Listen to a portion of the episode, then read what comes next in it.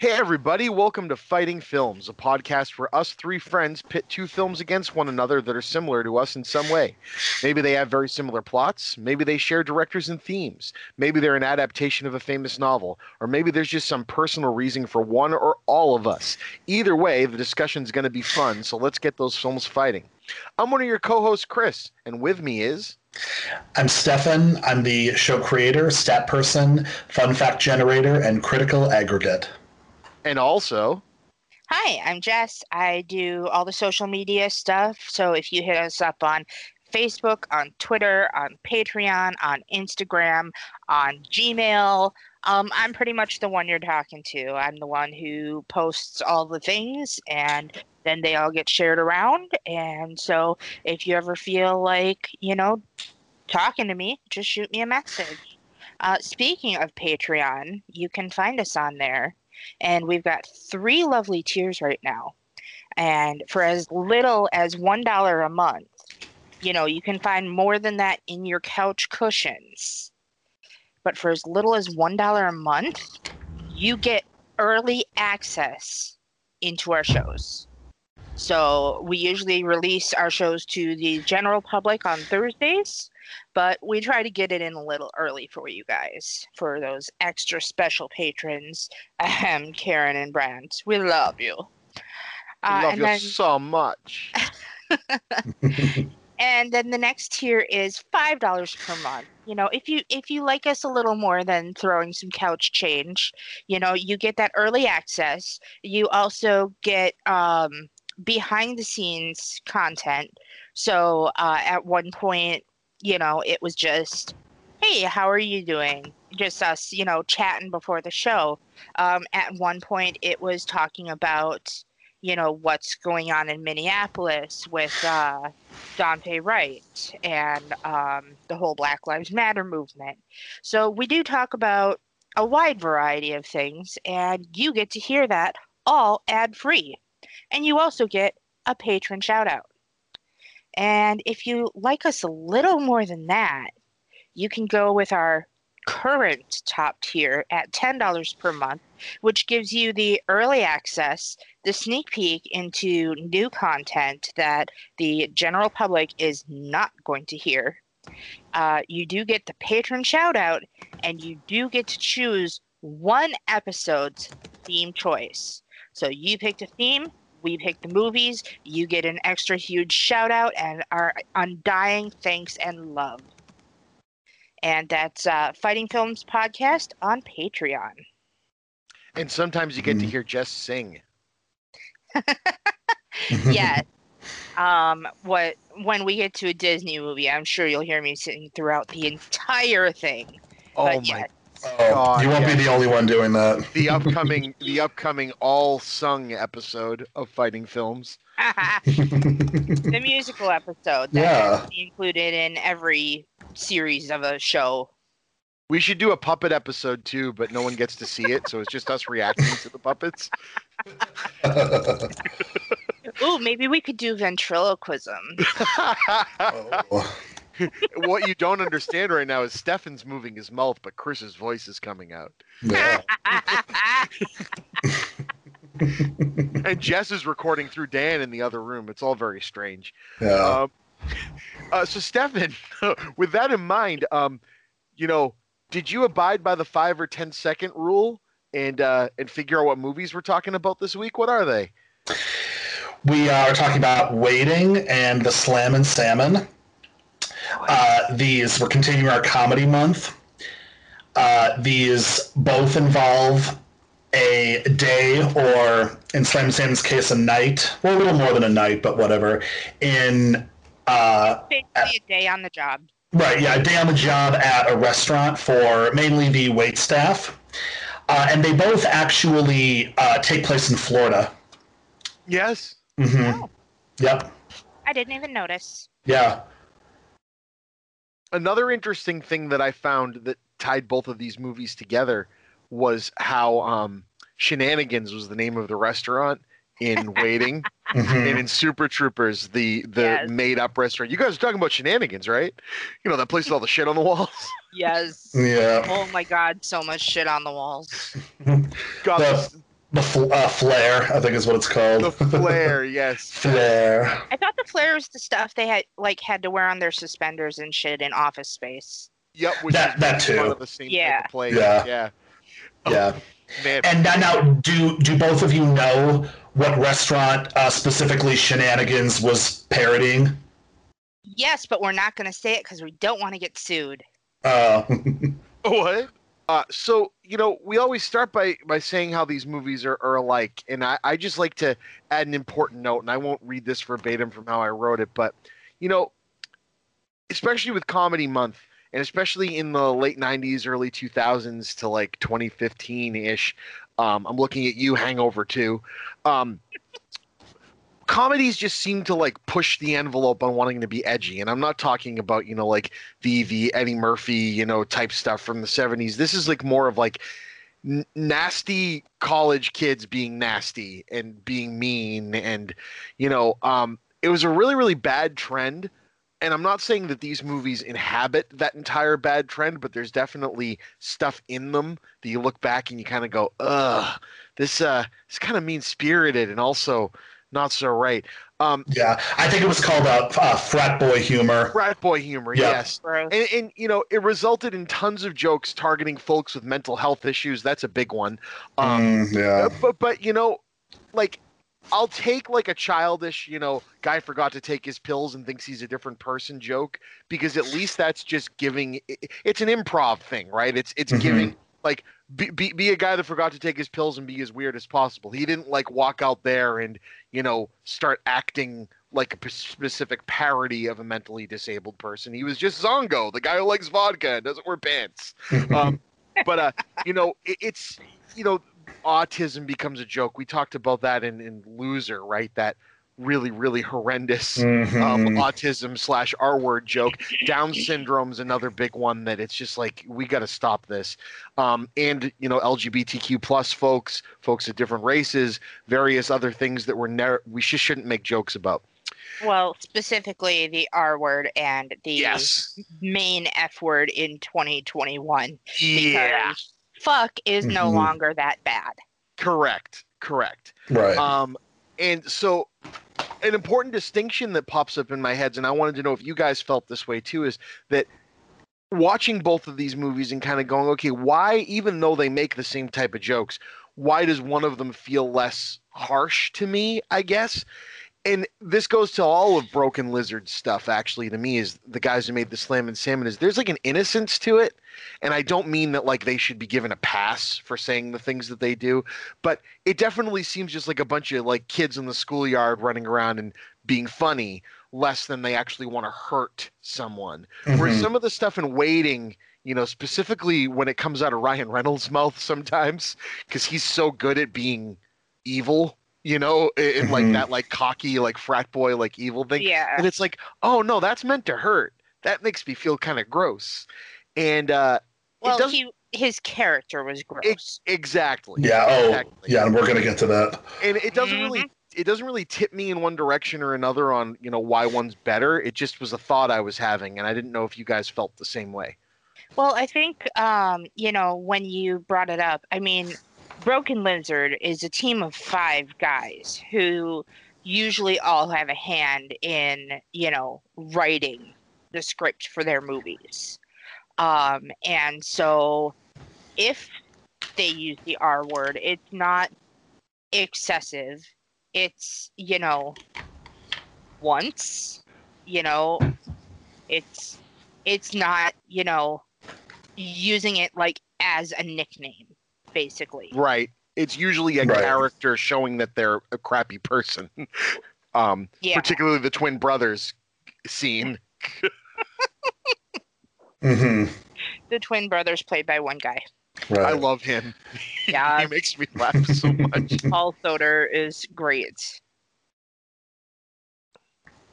And so how else um are, are these movies similar? You know I'm- obviously they're about restaurants. That's a big one Yeah, I mean, and I, uh, as I referenced, they both uh, take place in Florida. At least so. Uh, waiting, it may not explicitly say that it does, but the uh, the director and writer uh, based his experiences uh, on for waiting on working for I think six years in several chain restaurants in the Orlando area.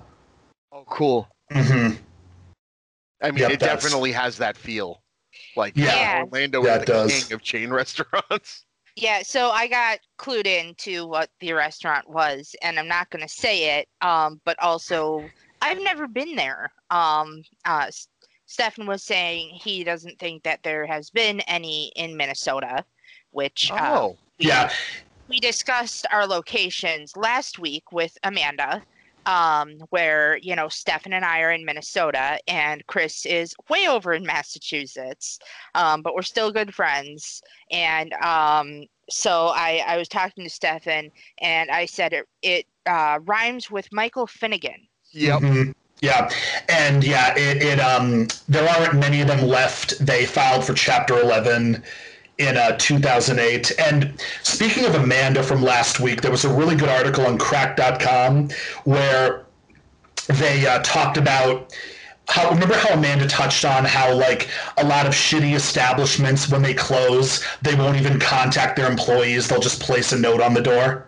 Yeah, there was a whole article on cracked.com about like uh like like i think the, like it, like it was uh uh like the, the the reality of working at a failing uh, chain restaurant and this restaurant was one of them along with a uh, former chain of mexican restaurants uh, they still make salsa you can probably deduce which one i'm talking about I Yep. I really loved their their cornbread. Their fr- uh, fried ice cream was Yeah. great i mean you can get fried ice cream other places but Yeah. I first saw Waiting uh, when it came out on video. I guess it would have been, or DVD, I should say, about in 2006 with uh, my friend Bob, who I'm so glad I saw it with him. I'd actually talked to him the other day when I told him we were doing this. And funny enough, he immediately asked when I said we were doing Waiting, Have you seen Slammin Salmon? Yep. I'm like, about that. Yeah. Yeah. And so yes. yeah, and he he has worked in the restaurant bu- uh, business industry for a long time, and he thought this movie was pretty dead accurate, as have most people that I've uh, spoken to that have seen this and have worked in restaurants, minus of course the food contamination, as far as we know of. So Um, gross. Yeah, I know. hear I hear very different stories from people Mhm. that I know that worked at food establishments that said that they got that pretty accurate too. Ew. I- No. I, I have a as a huge horror fan, I have a pretty high tolerance for you know gore, but that scene, Oh, yeah. that scene just makes me gag. Everything about it, Yep. it just it yeah, it's like nothing else. So we meet our two main characters, uh, Monty and Dean. They're roommates, uh, have been best friends for a long time, and uh, Dean, we pretty quickly learn is uh, he kind of, I guess, peaked in high school. You could say, at least at this point in his life, uh, and you know he's now in his fourth year at a community college, which, you know, I mean, I put him here, Dean is unmotivated, quote unquote. I mean, you know, go at your own pace. I know some people who took four years at a community college. That's what that's what Kyle did. You can cut this out if you want. Um, nothing I wrong. My partner took ten years for college. You know? I think Yeah. it's an What it important distinction. It's Yeah. it's all it's all how you get there. It's got nothing to do with you know doing it the same as somebody else. Mhm. Yep. And uh, yeah, and then we meet Monty. Uh, so he arrives at Shenanigans, and we pretty quickly learn he is this guy's a creep. he, uh, the way he talks to the hostess, and he, he revels in the fact that she is uh, still underage, and you know wants to, you know, doesn't want to wait ten days when she turns eighteen. I mean, at that point, it's like you know, I don't know how long she's worked there, but it's like you've waited that long. It's like just, oh god, I just I I Well, didn't, uh, didn't like that. a common joke throughout the movie is that he likes to get with high school girls, hmm and you know it. It's so gross and so disgusting. It Uh, totally is. hmm I I used to like Ryan Reynolds. I did. And I like Deadpool to a point, And Yep. I I like some of his movies, but this movie is just like the first time I saw it, I didn't laugh. I watched it again for the podcast. The only time I laughed was at the end and you know, we can check off this for later. But I This- love it. this was not a movie for me. Fair. That's totally fair. Uh, Absolutely, and the, the Ryan Reynolds thing, you know, that you both bring it up. Um, it it to me is a testament to like learning later how good of an actor he actually was. That you know, I think of Ryan Reynolds as not being this guy. You know what I mean in real life, mhm. but he's way too good at being this guy. Yeah. You know, Yeah. and um like his his like teaching of the kid you know it's so funny he's like they they do this disgusting game where they show each other their dick and balls and he goes yeah he goes Mhm. i know it's it's just it's terrible and archaic so here's the rules you know what i mean Right. it's like it, it- it's just a really good like acting job at how he does that but he, he- he's kind of he, he's kind of um he's al- he's almost like a 2000s version of Zach Morris. exactly and Yeah. But- I can't watch this movie without thinking of the better version of this character that Ryan Reynolds played in a drama, which was the character he played in Adventureland, where he's the guy trying to get with the young girl and has a whole bunch of times, but is mm-hmm. married, and like the movie completely calls him out on it. And it's like, and he plays it so sad and like just beaten down, and it's like this, wow. But anyway, sorry, so, sorry for the tangent there. It just it Oh. always amazed me that he went from this to that. You know, No, absolutely. Yeah, I mean, it did show how good of an actor he is because you know the uh, that year earlier that year was uh, the Amityville Horror. Yep. You know, playing a totally Yeah. different character. Yeah, I that that's probably one of my favorite roles of his actually. it's one of the best horror remakes of that era. Oh, yeah, it's it's very good. So we meet uh, my probably my favorite stereotype of this movie. I love these stereotypes. Uh, the uh, we meet Mitch, the trainee. yep, and he just is like getting you know basically tossed around the whole day among everyone. It's like, do you wanna you wanna take him? Sean says, okay. So Mitch, how are you? How do you like it so far? Well, actually, I hey, one sec. How are you doing? just can't get a word in edgewise. I mean, that's that's basically what it feels like as a trainee anyway. Just, Oh yeah, you know, Yes. shut up and learn.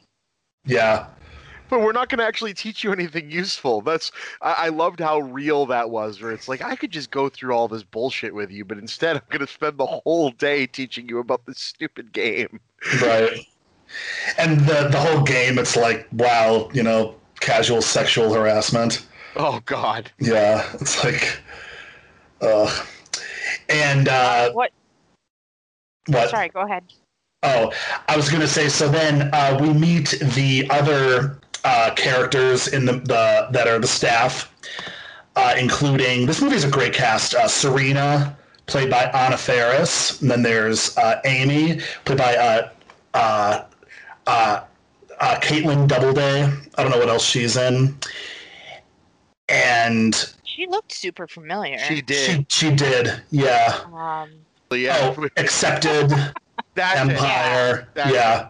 Okay. yeah, she was in Catch Me If You Can. Mm. Oh yeah, I Um, remember her character now. Yeah. She was on Nashville. She was on The Witches of East End for a minute. She was on Hung for a little bit.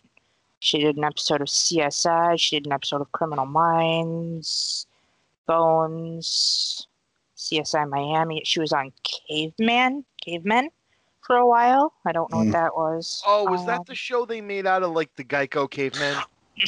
Oh yeah. Oh, it I, might have been. I remember that. Yeah. hmm So she's, you know, she's had a little bit going on.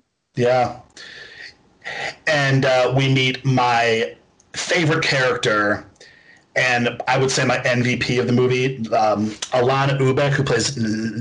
Uh, I want. I just want to call her Nomi because we had showgirls, but it's Naomi. Uh, Naomi she, who shops at Versace. yeah, shenanigans has stepped down from Versace. That's for sure. There should Yeah, be so- a Versace in shenanigans. That's what. uh, she is my MVP of Oh, the yeah? movie. Yeah, I just I think her rage is just so satisfying. It's great. is. Um, I I have to say I related to her a bit. I related to each of them a little bit here and there, Mhm. but her probably most of all. Like uh, when she was standing outside the office door when um, Dean was getting, you know, the uh, promotion for assistant manager, even though she'd been there longer. She's like, "What the fuck? Like seriously?" Like I I worked at a store for about four and a half years and put pretty much my everything into it and continually got passed up for um guys who would buddy buddy up to the Yep. manager Mhm. and uh it and what's even funnier is it's guys that I didn't particularly get along with because they weren't that great of workers even though you know management would have me train people and you know do inventory and you know basically do managerial stuff but not actually you know bring me up to a supervisor or anything um so yeah i just i i probably um probably identified with her the best um Mhm. oh oh i almost laughed when she's like having a fit in the back and then she steps out onto the floor with the customers and she's got a big old smile It is. Hi, how are you single- doing? It's the single best piece of editing, and like, just it's just such a great scene. Yeah, oh yeah. thousand percent that Mhm. and like i i didn't work i worked food service for all of three days but i worked a lot of retail and that is 1000% of this place that i put my all into you know Yeah. Yeah, and uh, yeah, I'll say I I've never worked. Well, I worked at a Subway one summer, so not like sit down, but Oof. you know, close enough, I guess. Yeah, the worst job I ever had. Uh, I did work a gro- at a grocery store for over a year in high school, and it was more similar to this. I feel like like the interactions and everything. Um, but yeah, so uh, the, the scene I love with Naomi is where uh, she was talking to Bishop Oh the yeah. cook, She McBride. love bishop Yeah, and she's like, you know, you ever want to talk about your feelings? I can do it. How about you just get back to shut shut the fuck up, fucking psycho blah, blah, blah. Bishop Oh is God. such a genius character. yeah, is my favorite meltdown of hers was when the manager had the tickets and he was like, "Oh, where's this? What's this?" Da da da da da, and she's standing there and she's waiting and trying to let him do his thing and get it done, and she's just like, "Oh Jesus fucking Christ, just move!" Just let me do it.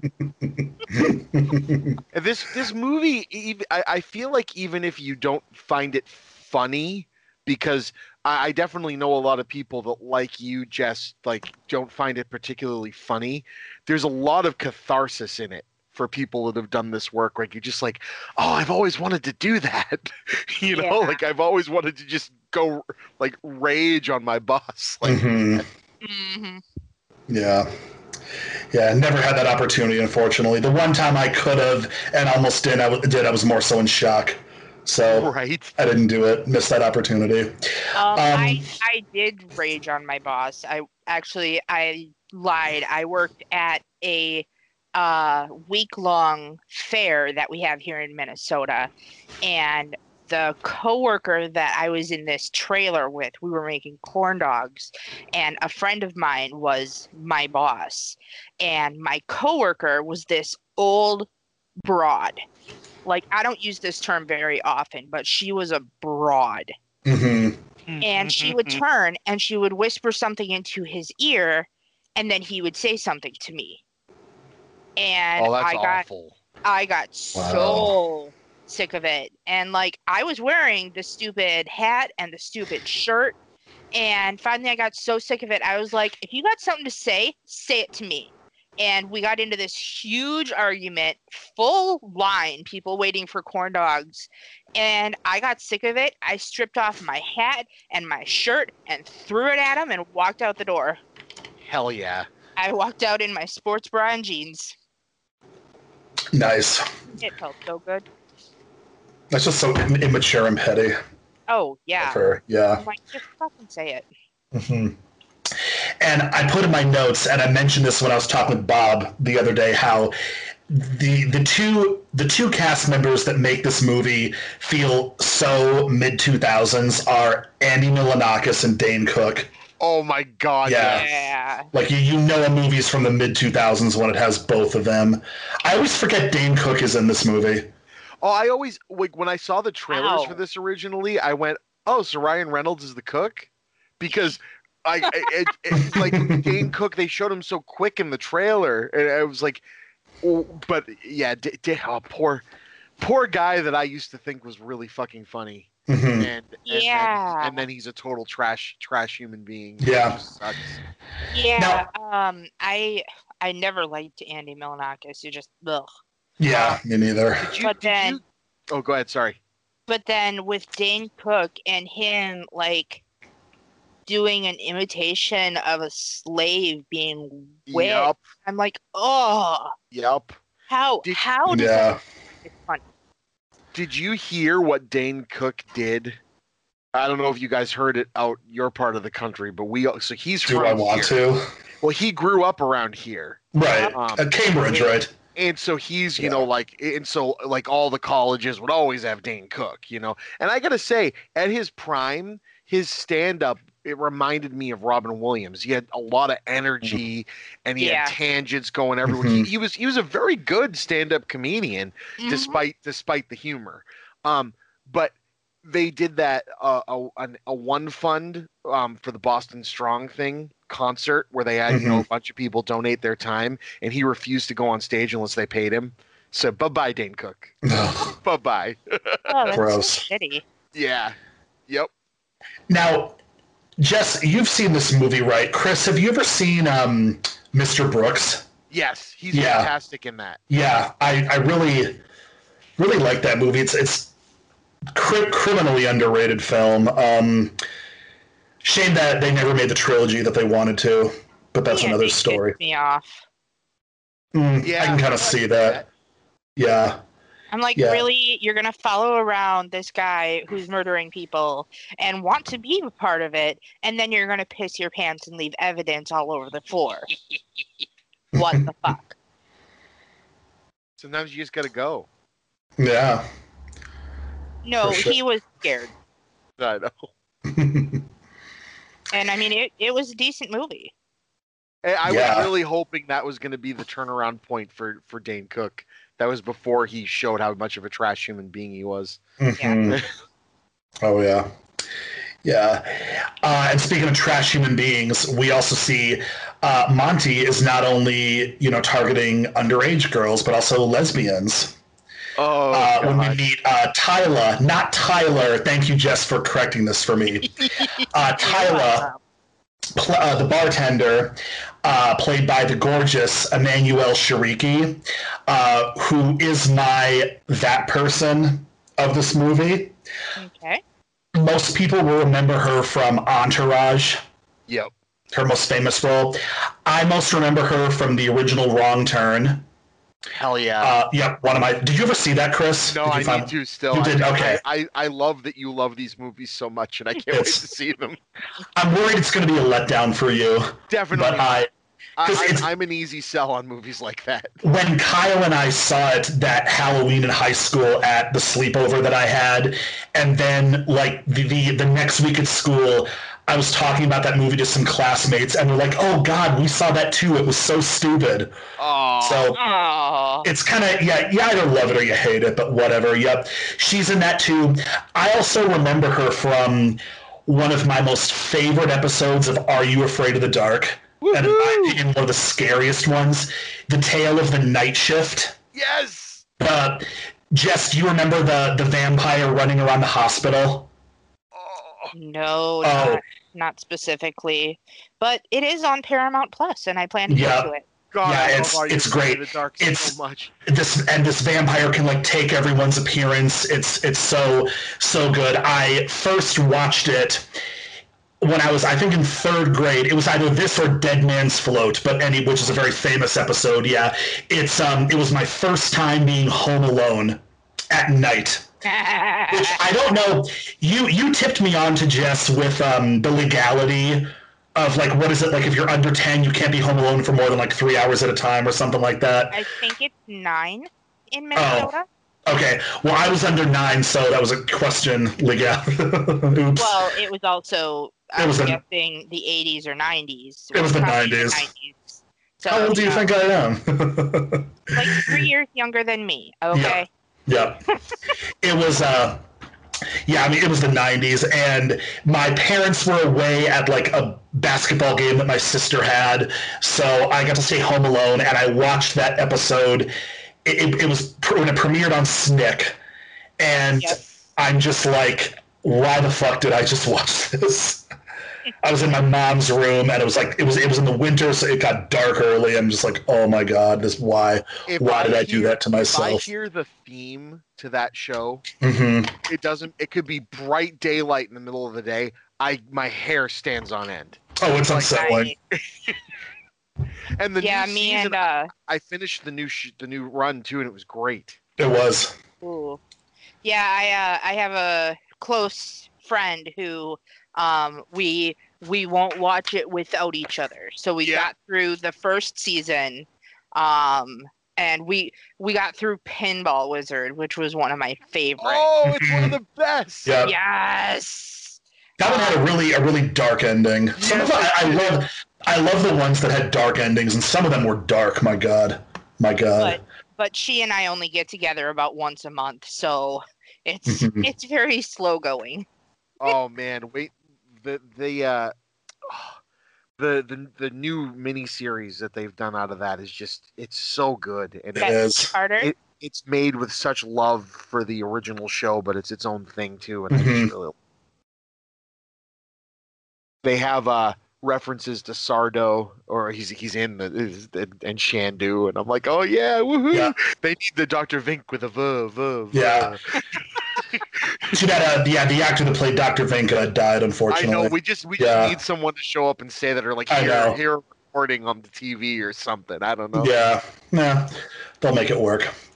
Yeah, and so uh, the that's mainly the the big cast, and then it's also rounded off with uh, Luis Guzman uh, played playing Raddimus, uh, one of the cooks in the kitchen, and he, you know, he's in so much stuff. He plays similar characters in most movies. Uh, I feel like a lot of a lot of comedy. Oh, bro. Yeah, he's he's Yeah, oh, yeah, he- He is. Uh, that that he- he's him, Dane Cook, and Ryan Reynolds are probably the worst offenders. yeah. Their, this their movie. characters are so gross in this movie. Yeah, I know. I know. Like as much as I don't like Andy Milonakis, he played his character just fine. To a Mhm. T. But these three characters just ugh, ah, absolutely disgusting. Yeah, you, Yeah. They, they played them too well. Yeah. Oh, yeah. Yeah, I mean, probably like a lot of the people you would see working at a restaurant. Yeah, and so the movie is just set on a typical night at Shenanigans, and this movie does a great job at the. Uh, so, like as as just said before, the main kind of I guess conflict, if you want to call it, is Dean uh, has been offered by his manager Dan. Uh, an assistant manager position at the restaurant, and he doesn't know if he wants to take it or not.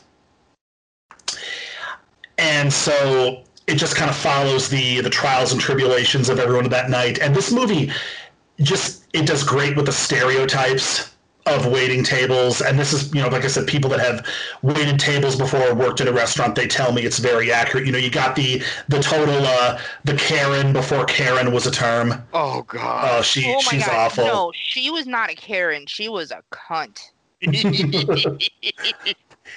she transcends Karen. yeah She is like the collective Karen. she The ro- the royal Karen. I love if you look at like her her her colleague or friend or whoever when is at the table when she starts being really mean, she just kind of has like a look of embarrassment on her face, which I just I love. It's like yeah, I'd be embarrassed if anyone around me started acting that way to service. Yeah. Yeah, yeah, and the whole um, uh, I love how they touched on you know. Uh, a lot of times in the U.S., people don't want to wait on uh, foreigners because they don't think they're going to tip right. And I literally wrote here in capital letters, then pay servers a fair, livable wage. Yep. Yes. But also, a lot of other countries don't do tipping. Yeah. Well, yeah, no, no, exactly, and, and that's Not a why, thing. yeah, like that, and that's why people, yeah, like a lot of servers don't want to wait on foreigners because they don't think they're going to get tipped because they, they a lot of times don't know. Oh no, in the U.S. you tip, you know, 15, 18 percent at least. Like, like when I when I was in Europe, um, I was told anything above two dollars is considered presumptuous. Like you do Yeah. one dollar, yeah. Actually get offended by it. Yeah. Yeah, you, you do not tip that much. Uh, Actually, it's it's funny. Um, it's it's kind of weird. Like the things like foreign people will tip for.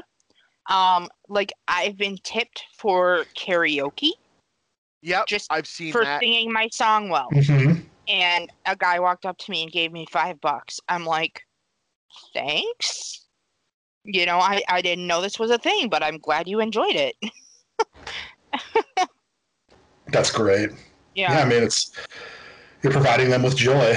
Right. I, I talked to a guy in England because I said, you know, ev- this whole time people have been telling me not to tip well, and I just want, I like, and he was really nice, and I just goes, I want to make sure you, you're taken care of. He goes, no, he goes, dude, because I I have a master's degree in so and so, and I make more money here than I do in my my day job, and I was like, all right, sweet, like, what? Cool. I'm glad you're taken care of. That's awesome. Yep. Mm-hmm. I loved I loved the the uh, the team meeting scene by, by by the dumpster. It's such a great juxtaposition.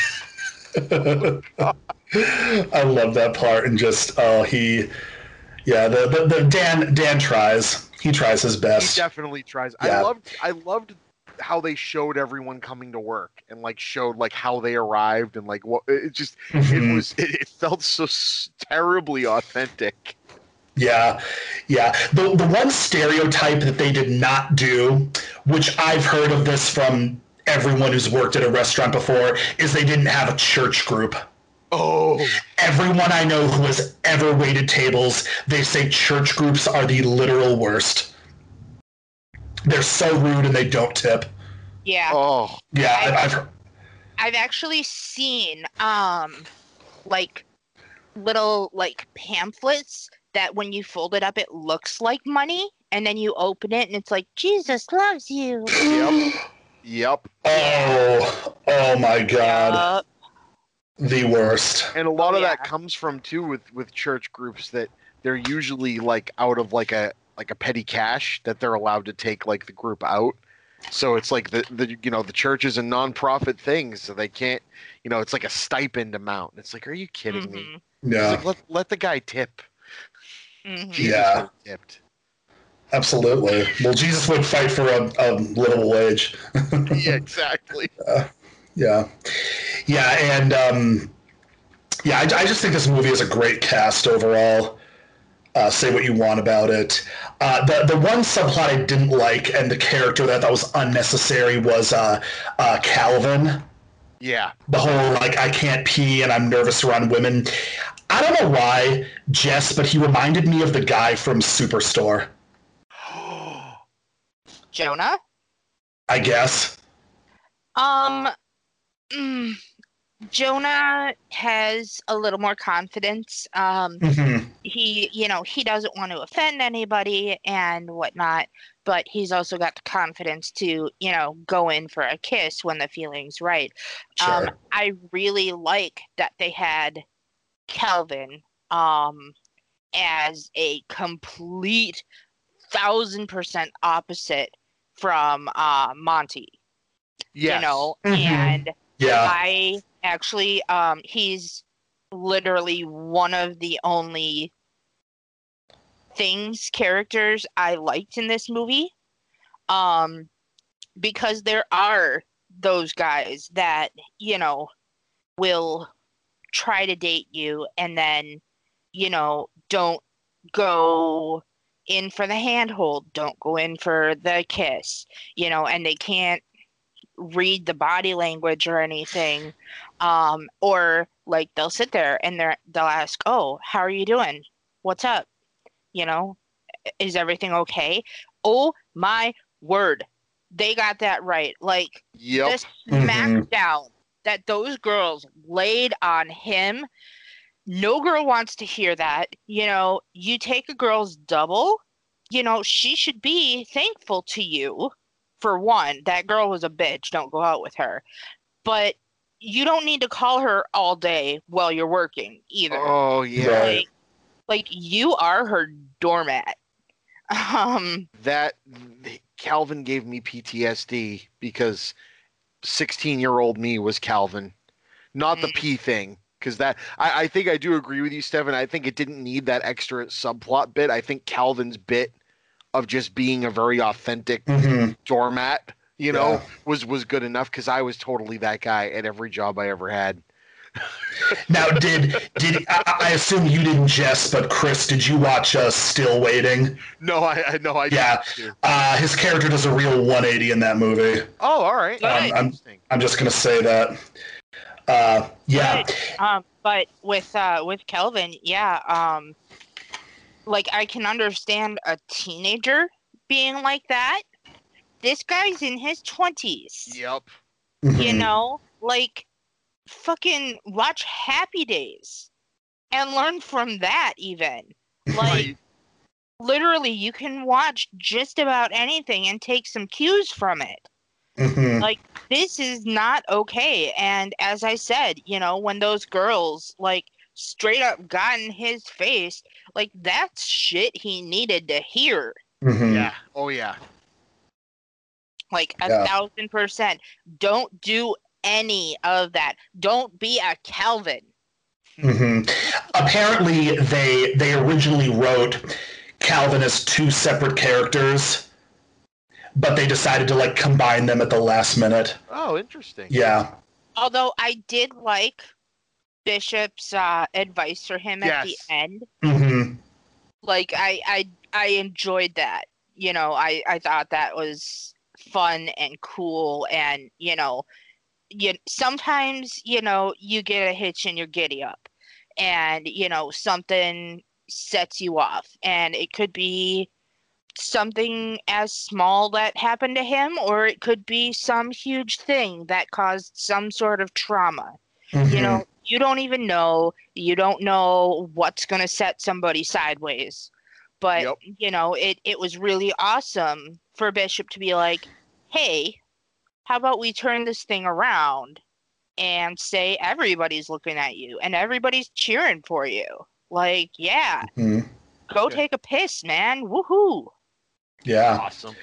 Yeah. So as the day goes on, we get into more uh, stereotype. The one that I love, the the uh, the crappy, the crappy tipper, Oh, which I love how they made an appearance at the very end of the movie. I that was actually the only time i laughed was when Really? he shows up at the wrong house. Yep, was when he Mm. shows up at the wrong house at this asshole, you know, cowboy's house in his underwear. Mm. and he just he's standing there in a shenanigans t-shirt. Like you only wear your works like brand if you're at work. right. Rule of thumb, people. You go Um, home and change if you're. Yeah, doing it And- first. Yeah. he's just like carrying this four pack of like wine spritz. he Oh he's God. lucky. He's lucky that he didn't get knocked out. Seriously, do you Really guys have- lucky. Did you come here with my gift card? Right. Yeah. I uh, one of my favorite uh, poor tipping stories was one time years ago on the radio in the morning. They were having people when I lived in Duluth. They were having people call in and to like describe really you know crazy tipping stories where either you tipped a lot or nothing. And this woman called in and said she was at some like diner on some street corner in a big city somewhere, and they were sitting at like the bar stool and the person next to her left left and like put a 50 cent tip down for like you know a $12 meal or whatever Uh, and the person across from her uh, picked up the the change or picked up the tip followed the person outside and shouted at them as they w- walked away hey you forgot your change and just chucked it in their direction Oh yeah. it's like you go, you go. Uh, and I love how Dan, how he uh, has the um, he has that person's car towed. yep. Which Jess, I thought of you the other day when you went up to Duluth and you went to Ico. Be very careful in that parking lot. Yes, uh, I I have heard stories of yeah. If you leave for as little as like like a half hour, your car will be towed. Damn. Yeah, Um, especially there. Okay, um, Ico is literally the only thing like that is my point of reference in Duluth. Um, that's the only like place I actually know. Um, when when I pulled in there, there were uh, some police officers parked across the uh, the parking lot, and I parked in the handicapped spot and I hung my placard and I made sure everything was kosher. I was in the lines. Um, yes, listeners, I am disabled. I have chronic illnesses. Not every illness is visible. So, yes, um, I I represent. Woohoo! Um, Oh, yeah. But Mm. Basically i had a horrible day and i jumped in my car and basically drove the two hours and 15 minutes up to duluth to uh, the uh, basically the beach where we um, let my mom's ashes go. And uh, I I had to go potty so bad that I stopped at this Ico and literally begged the person working because as soon as I walked in, there was a sign saying bathrooms closed due to COVID, no public use. Oh. Yeah, and like literally, this is the only thing I know in Duluth, and so like I, I motor mouthed as much as I could. I'm like. I'm vaccinated. I drove here. I really need to pee. I won't make a mess. I will clean up if there's a mess in there. Like, I need to go, please. so, like, again, that that was my point of reference. You know, I went in there. I, you know, bought an energy drink. I chatted with the person behind the counter. I went to D- DQ, got, you know, dinner, and came out, and my car was fine. Mhm. Yeah, I mean, yeah. If you if you park and then you you don't yeah use any of the businesses, of course. But yeah, Well, Yeah. yeah, hmm that's Yeah, speak- shitty. Yeah. I mean, speaking of which, the uh, that bathroom should be opening up pretty soon for use in Minnesota. You heard? Yeah, Yeah, I'm I am apprehensive. I think it's a little too soon. But yeah, yeah. Anyways, so two things that really date this movie, I gotta say, other than the humor. Uh, they had three payphones in this place. Yo. Three. The last time I saw a payphone anywhere was in the Hennepin County Government Center, and that was two years ago, so who knows if it's even still there. Wow. And also, uh, smoking in a restaurant. So much smoking. So much. Yeah, I'm I'm not looking forward. Um, we're we're looking at traveling in October, and I don't know like if everywhere has the restaurant smoking ban that Minnesota does, and so Um, I'm I'm nervous. We've had that for a very long time. out here. Okay, good. Good. A very long time. Like Yeah. Okay, Minnesota was like I want to say 2006. it's I don't remember smoking in restaurants in the 2000s. Wow. Yeah. Good to hear. Yeah. Good to I'm hear. pretty sure. Uh, probably the the the scene that uh, servers that I know of they always cringe at is the uh, the birthday scene. Ooh. They sing happy birthday. Yeah, every yeah, everyone I know who's ever seen this movie, they're like, yeah, the singing happy birthday is like the least favorite part of a, a job, you know, like when you serve. And I can relate to that. So I never am one to be like, oh, you know, sing, you know, come over and sing. I'm like, no, I, I tell my friends if we go out and they sing happy birthday, um, I'm, I'm getting up and leaving. I'm like, no.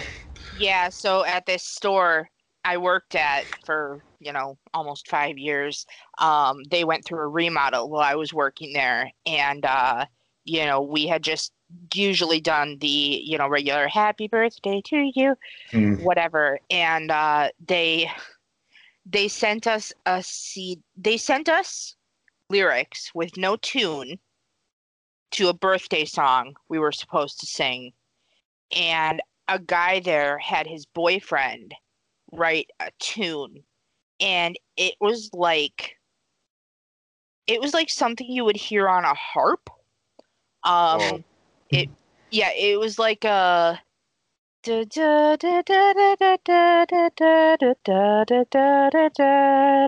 something like that and it just it was so horrible that we just wound up doing the happy birthday to you happy birthday to you bullshit and it's like anything is better than that Yeah. Right. that that cd mysteriously disappeared under mysterious circumstances that i had nothing to do with It's okay. We understand.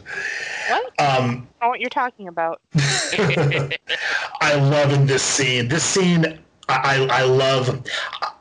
I, I love everyone's facial expressions, especially Naomi. God. She just like she just is like, oh my god, I'm I don't want to be here. I'm just so over this, and and yeah, I uh, I blinking in the picture huh? kelvin is blinking in the picture I didn't notice that part, but yeah Such a doesn't surprise me. Someone else would be blinking. Um, yeah, and so uh, the night is winding down to a close, and then uh, someone arrives. What is it? Three minutes before close. Which, oh my god, do not seat someone three minutes before you close. you have to You have to. Yeah Oh, I mean, I would be like, I would be like, well, you know, where we can make you something to go. Is Nope. what, what I would have said, but that's fucked up. Yeah, and A lot a lot of places have the, you know, full menu available to a half hour before closing just to Mhm. Just to get yeah, you can sit, but all we really got is, you know, buffalo tenders and beer. So Right. right, and uh, and uh, as I'd like to, you know, just add an extra coda in with how big of an asshole this guy is. We meet uh, Chet, who is oh, Dean's former high school classmate, and he is just the worst. He's I know I said Monty was the worst, but Chet is the worst in a different kind of way. you know i i really don't think he is i oh, didn't see him as the worst Well, he he didn't know he was being that way. that's exactly it. Yeah. Chet, Chet is oblivious to the fact that he's saying the exact things. Well, the exact things, unfortunately, that that he needs to hear. You know, Yeah. like it's it's kind of interesting that Chet's douchiness is ambivalent douchiness. Um, it, the the tip thing. Oh God, I thought you could have used it more than me. I shake when I mm-hmm. hear that.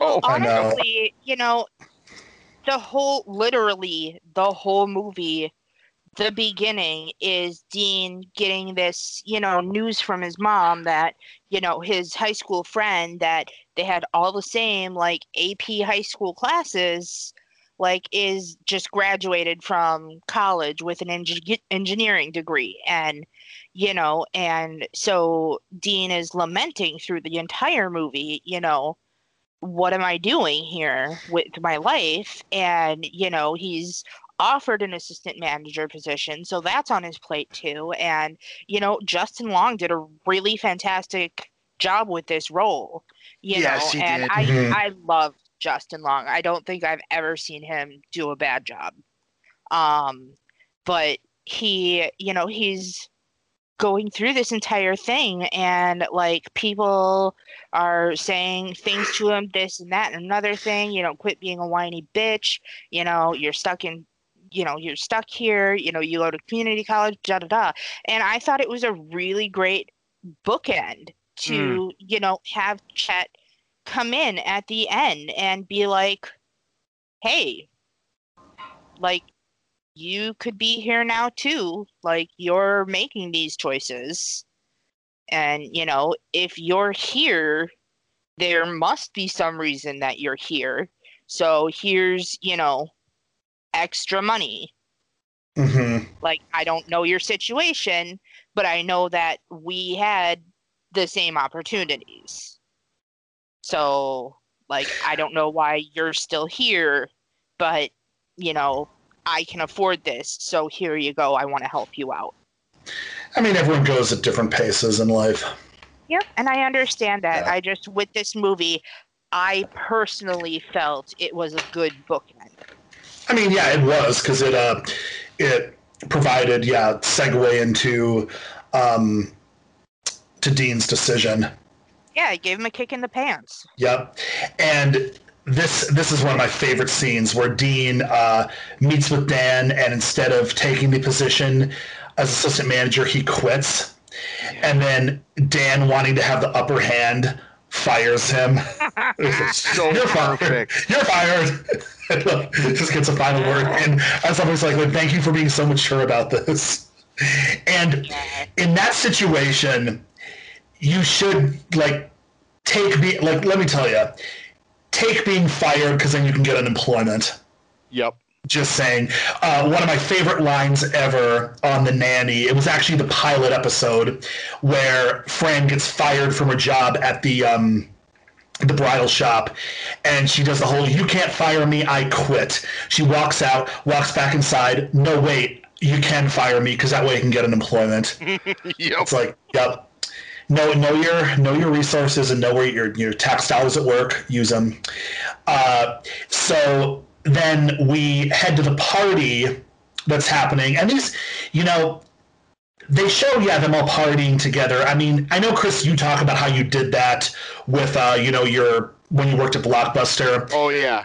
at my grocery store we never did much of that. I mean occasionally a couple of us would go to a movie but it was really rare really rare It is, it's interesting. I don't know if it's the the intimacy of the type of like thing a restaurant or a small store is, or if it's just you know person to person, right? Like, maybe because I hear some people. I always ask on on Talkbuster, and some people go, "Oh yeah, no, we never saw each other outside of work," and I'm like, "Really? That was my favorite part." Mhm. Yeah, yeah I just um just w- the differences between say a blockbuster and a grocery store is you know a grocery store has like all the different departments True. people of different ages and Mhm. all of this stuff whereas you know at this restaurant you know most people are around the same age-ish except luis uh louis guzman and bishop, really Oh, um Bishop but- Dan, giant cognac glass that he's just Yeah. walking around the party with.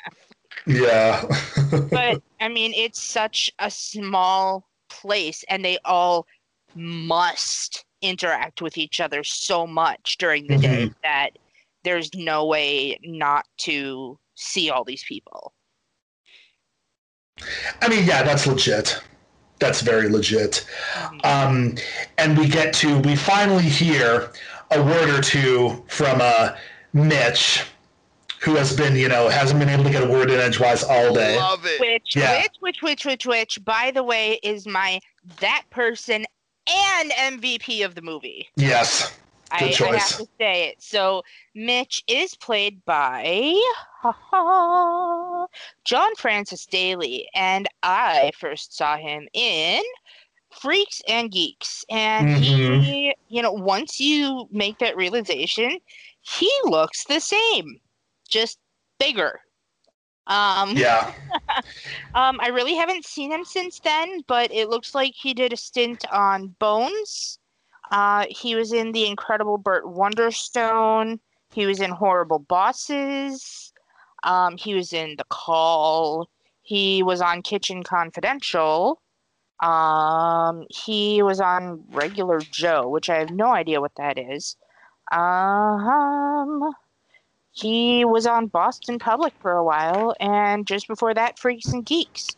So, um, honestly, uh, I think he did really great in this movie, and uh, his speech at the end makes him my MVP. It is legit. hmm I didn't like the, the the smartest person with Down syndrome Right. Well- joke though. Yeah, Yeah. I mean, there's That's a lot just of this things movie in general. Well, Yeah, yeah, yeah. in this movie that were not Mhm. okay. My that person was David Koechner, hmm um, who has uh, 194 acting credits and is in God. every Will Ferrell comedy, and it just he always makes me laugh. He always plays a role like this, and he always Yes. makes me Yeah. Um, and my MVP, even though you know it, it's not to condone the type of person he's playing, is Ryan Reynolds in this, just because he just he's so iggy and it's so gross, and I I feel like he nailed being that guy. Um, Yeah. Stefan, what did the critics think about this guy? This one? Yeah, so as per Rotten Tomatoes, it has a critical score of 30% and an audience score of 75%. So a pretty a pretty big discrepancy and it just shows you how uh, this film could be considered a minor uh, cult film. I, I think you have to have a certain um, sense of humor to enjoy it. Yes. As as as most which is pretty common with cult films like Drop Dead Gorgeous. Yeah, Yeah, like they're definitely not for everybody. no. No. So, Jess, you have braved the fracas in Caracas and the dispute in Beirut to bring us the Slammin Salmon. Let's hear I it. I have. So this is actually one of my favorite movies. Um, I'm a huge fan of Broken Lizard. Uh, Broken Lizard is made up of Erik Stolhanske, Paul Soter, Steve Lemme, Kevin Heffernan, who was our director of this movie, and um, there is an Indian guy as part of the group. I believe he's Indian, um, and he has a very long last name with lots of letters. So I'm going to do my best to pronounce it. Uh, his name is Jay Chandrasekhar. That's Chandrasekhar? that's the best pronunciation of it Yeah. I've ever heard. So You got it. yeah. Um, I I love them so much. This is my favorite Broken Lizard movie, and it's a shame not that many people have seen it. Um, Yeah, I, I had never heard of it until Jess pointed out to me. I just think it is so absolutely hilarious. Um, I actually got to meet four out of the five Broken Lizard guys. Uh, Jay's uh, Jay was off doing something else. Um, but through two different meet and greets, I got four out of the five of them to sign my Slammin Salmon um, DVD uh, insert. So it was it was pretty cool. It was very cool meeting them, and I am going to slap some of the pictures from those up on our Instagram, um, Fighting Films Pod, Films Podcast. So this was made in 2009. It is rated R. It comes in at exactly an hour and a half. It's a comedy. Um, it stars, you know, Michael Clarke Duncan and you know the Broken Lizard guys and the little like blurb of it says uh, the owner of a Miami restaurant indebted to the mob institutes a contest to see what waiter can earn the most money in one night. So that's as basic of a plot setup that you can get.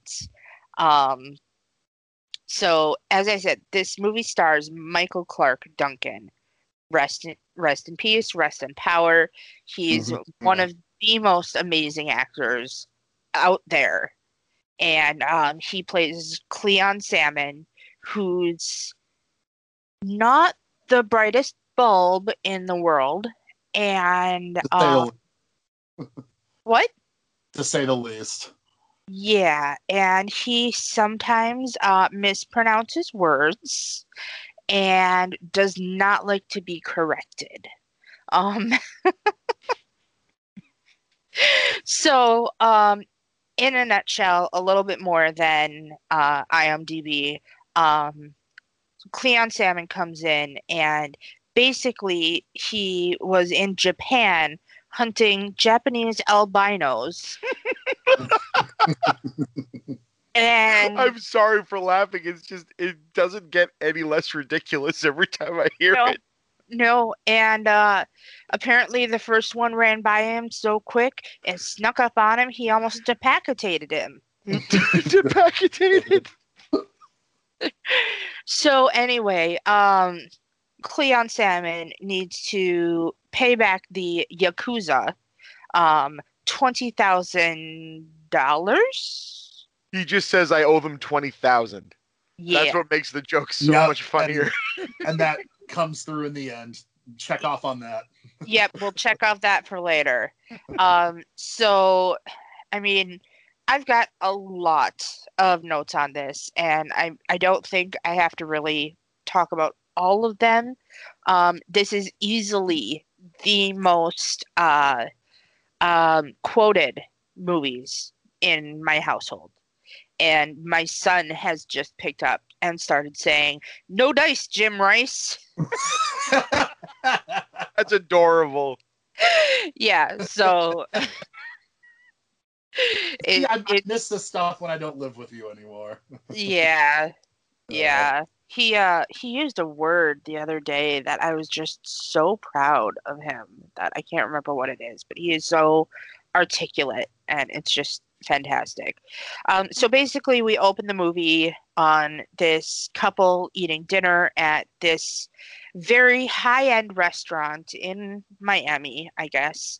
Um and the guy's kind of a jerk you know and you know they're she's not really happy with her food and the guy is like you know this isn't done you know make it better and demands it of this waiter who is kevin heffernan um, again director of the movie um, and he's you know he's on the wait staff and basically walks back and you know brings it to the cook who's the asshole of course because that's something these movies have in common. Uh, but this is dave that we meet played by Paul Soter and um, he doesn't like sendbacks. No, you send back your not. food you're not going to get the waiting treatment which is absolutely disgusting. Uh, you're going to get uh, basically what he does to it is he sticks it back on the grill and like squishes it down. This piece of ahi tuna that's like the size of like what a triscuit like it's it's thick but it's the width of a triscuit and uh and so he puts it on the grill and squishes it down and burns the fuck out of it. And so you know um kevin heffernan's character has to bring it back and be like uh, rich his name uh bring it back and you know this guy is like are you fucking kidding me? What the hell is this? This is a piece of charcoal. Like we're not eating this. Bring us some swordfish instead.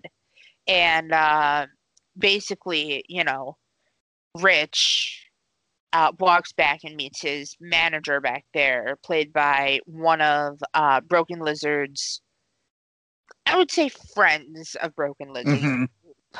Um, And and he uh he is my that person Okay. for this movie. Uh uh his name Uh, his name is Nat Faxon.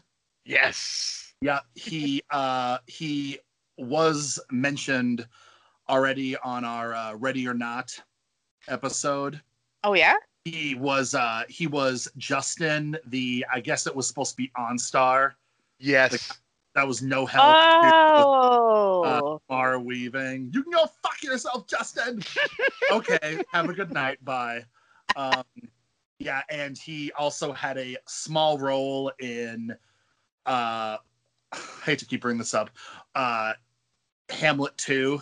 He was the the the guy at the printer shop that was later smoking a joint in the show mm-hmm. in the audience. Yeah, really, really small part, like blink and you miss it. But he, yeah, he's been in tons of stuff, like a lot of other Broken Lizard, like a Beer Fest. I just Yeah, loved. I They loved- love they love him. Yeah, Yep, he is definitely a friend of Broken Lizards. Um, it looked like he was on Married, and he's been he was on American Dad for a while. He's a- Um, recurring roles on a ton of shows. yeah, it I I see that he was in the movie Bad Teacher. Um, you know, Slam and Sam, and He was on an episode of Mad Men, and yes, he was in Hamlet too. And uh, my name is Earl. You say that like with gritted teeth. I love it. They also share a border with the Dutch. That's how I heard that.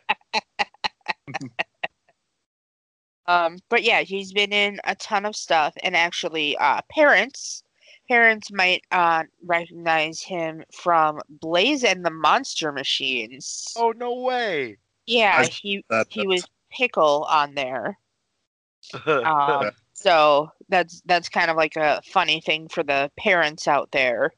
Oh, and uh, he's uh, he's Elfo on a Disenchantment.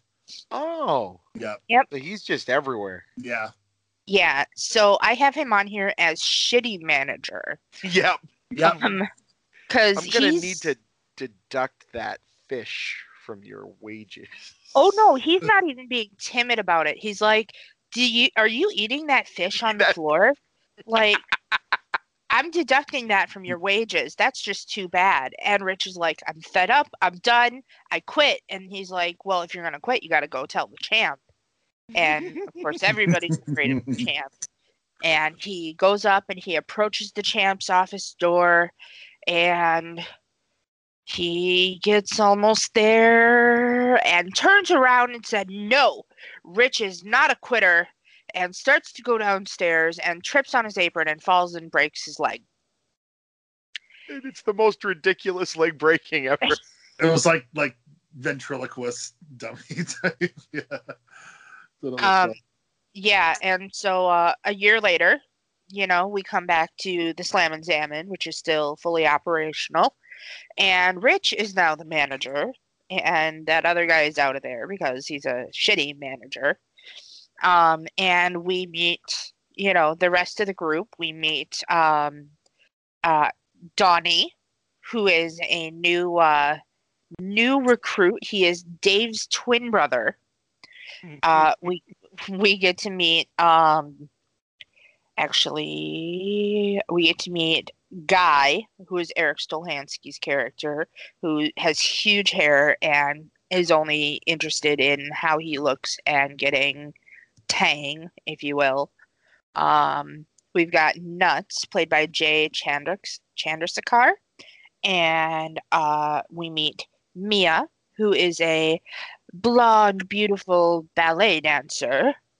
Um, we meet Cobie Smulders from How I Met Your Mother, Robin, uh, as Tara. And we hear and meet uh, Steve Lemme, who is part of Broken Lizard, as Connor, who left. he left the restaurant in amazing quitting fashion yep. To Can go I- work on a uh, a um CFI Hotlanta, basically I, a, love, I love that name. Atlanta. a yeah a popular um basically CSI spinoff. I think one of the girls on Flavor of Love was named Hotlanta. One of the Probably. one of the later Yeah. seasons that you know was like the off-brand version of the first season, which can never be touched. Is that's the that's the the peak pinnacle of 2000s reality TV was that first season. Nothing will ever top it.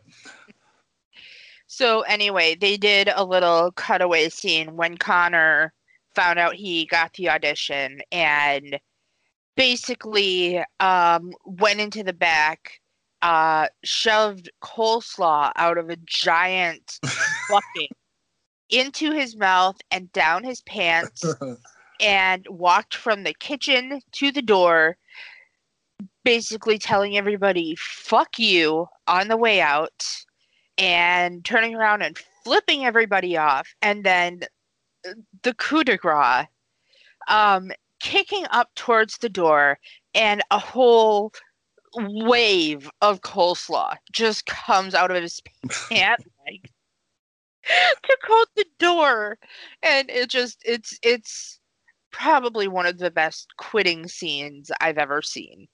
So, you know, uh, we, as we've already met Dave, I don't need to talk about the bad cod.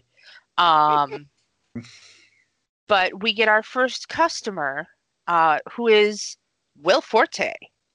Um, and he comes in by himself and he gets seated as a four top at a four top in Guy's section and guy is frustrated with this.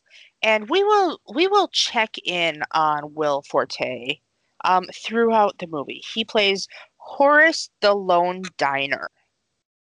So that's that's quite a title for him in this movie. Um, basically they're getting ready for their shifts and we meet you know guy and nuts who are talking about what they did last night. And uh, basically guy was talking about this chick he hooked up with and nuts was like oh yeah i banged an orangutan. And uh, guy was like what really? And nuts was like no dice jim rice. And One so- of the best lines in that is really? What did that smell like? Bananas mostly. what the fuck? yeah like this oh this movie's so quotable. It's so great. And so we meet you know the two main waitresses uh the two girls um, mia and tara. Uh, mia is the ballet dancer and she's putting her way through uh, i think uh, well ballet school. Um, and you know being very pretty she uses her everything she can. You know, she is very forward and she uses her body and anything she can to get a big tip. Um, and like she calls out Rich, the manager. She was like, You put me on a double, you know, next week. And he's like, uh, Yeah, you said you needed shifts. And she's like, I can't work a double, I get shin splints. So it's just, it's kind of like, okay, this is who she is. She's she's very direct and you know that's who she is and we find out that before connor left they had a um, physical relationship um, they were quote unquote tickle friends Yep. Um, which I think is is pretty funny. And then you know we meet Tara, who you know is more of the soft-spoken brunette, of course, um, and she's putting her way through medical school. So you know she needs her tips too, but she's not as uh, quite uh, forward about it as Mia is. Um, oh, so I have this note called uh, "The Best Entrances." When Cleon Salmon makes an entrance at this restaurant, it is literally the best thing ever. And like he comes into this restaurant and leaves a few times during the night, and every single time his entrance is different. And every single time a microphone comes down from the ceiling and he needs to be announced in. Um, my favorite one, he just he comes in riding a horse and wearing this huge gaudy crown. And it just oh, it is so fucking funny. I just I you have to watch it. I'm I can't do it justice. One of my Um, favorite things these guys always seem to do is they bring a big name character actor like Michael Clarke Duncan or um, Bill Paxton or um, there, has been several others, right? Each of their movies seems to have Mhm. one where it's like, and they give them the opportunity to just improv as much as they want. And Yeah. Duncan just nails it. Mhm. Yeah. Just uh just kind of being this boxer who um maybe didn't have the best education, uh maybe got his bell rung a couple of times.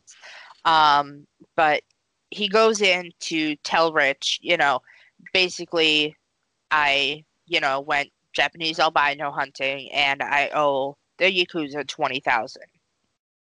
And um so now we're getting more customers and we're you know learning about how each of the you know um wait staff is different and the different tactics they use to kind of start to play upon people's you know i guess trust in telling them what's good. Because i mean this is a very high end restaurant. You're going to pay big money for little entrees.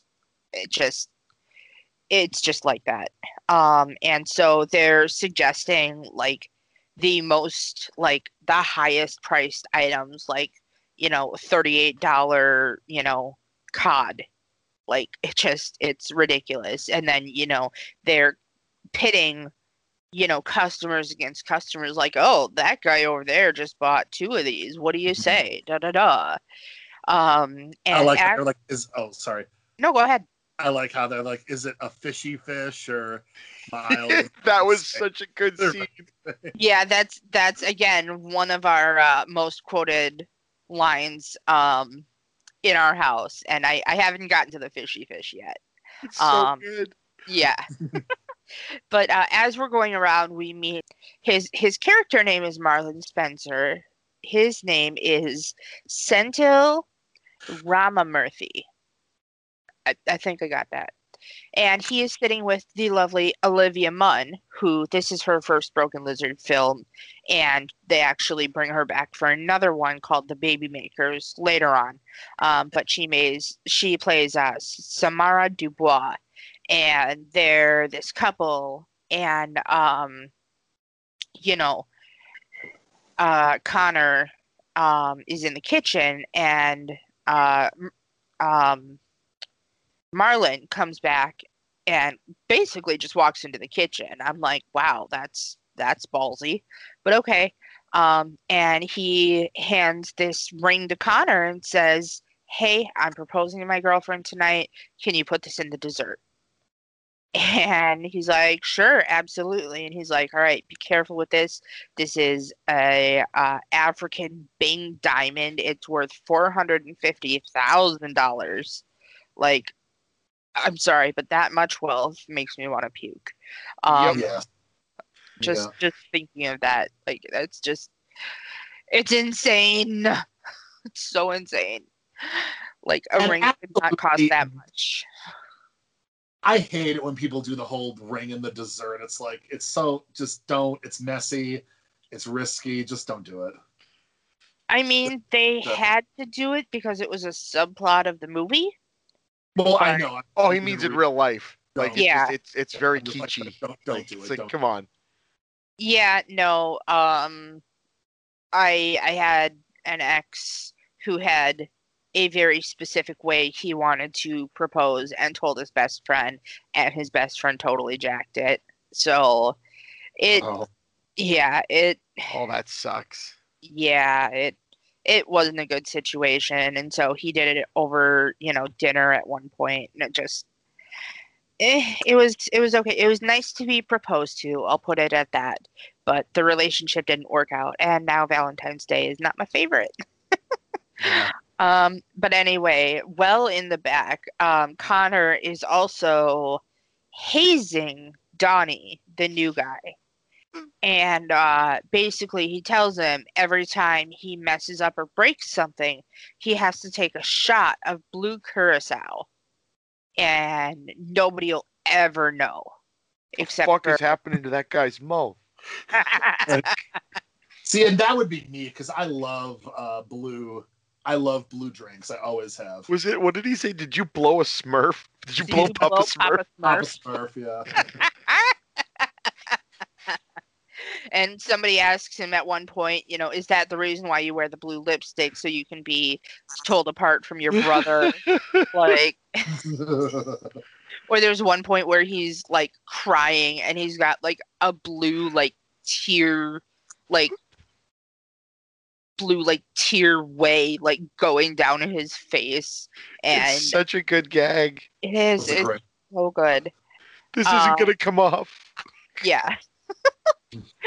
um, and they have a send back area um, where if people send food back, um, you set it in one spot and say send back, and basically everybody comes like a fucking shark friend frenzy in order to eat some of this. Um, because as I uh, I explained, like most of the people here, and this is really annoying and frustrating, probably wouldn't spend their money at this restaurant because they don't have the income to just throw away.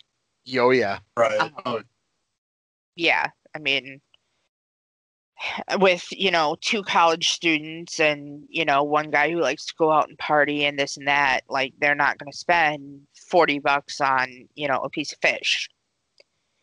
And mhm. so you know it just and so you know that's uh that's kind of the send back area where they get you know they get to taste the food that they're serving basically and it's absolutely delicious and Right. they love it um um, since we talked about, since we touched on Are You Afraid of the Dark in the last uh, segment, it kind of reminded me of the Dangerous Soup episode with Ned Well, Oh yeah.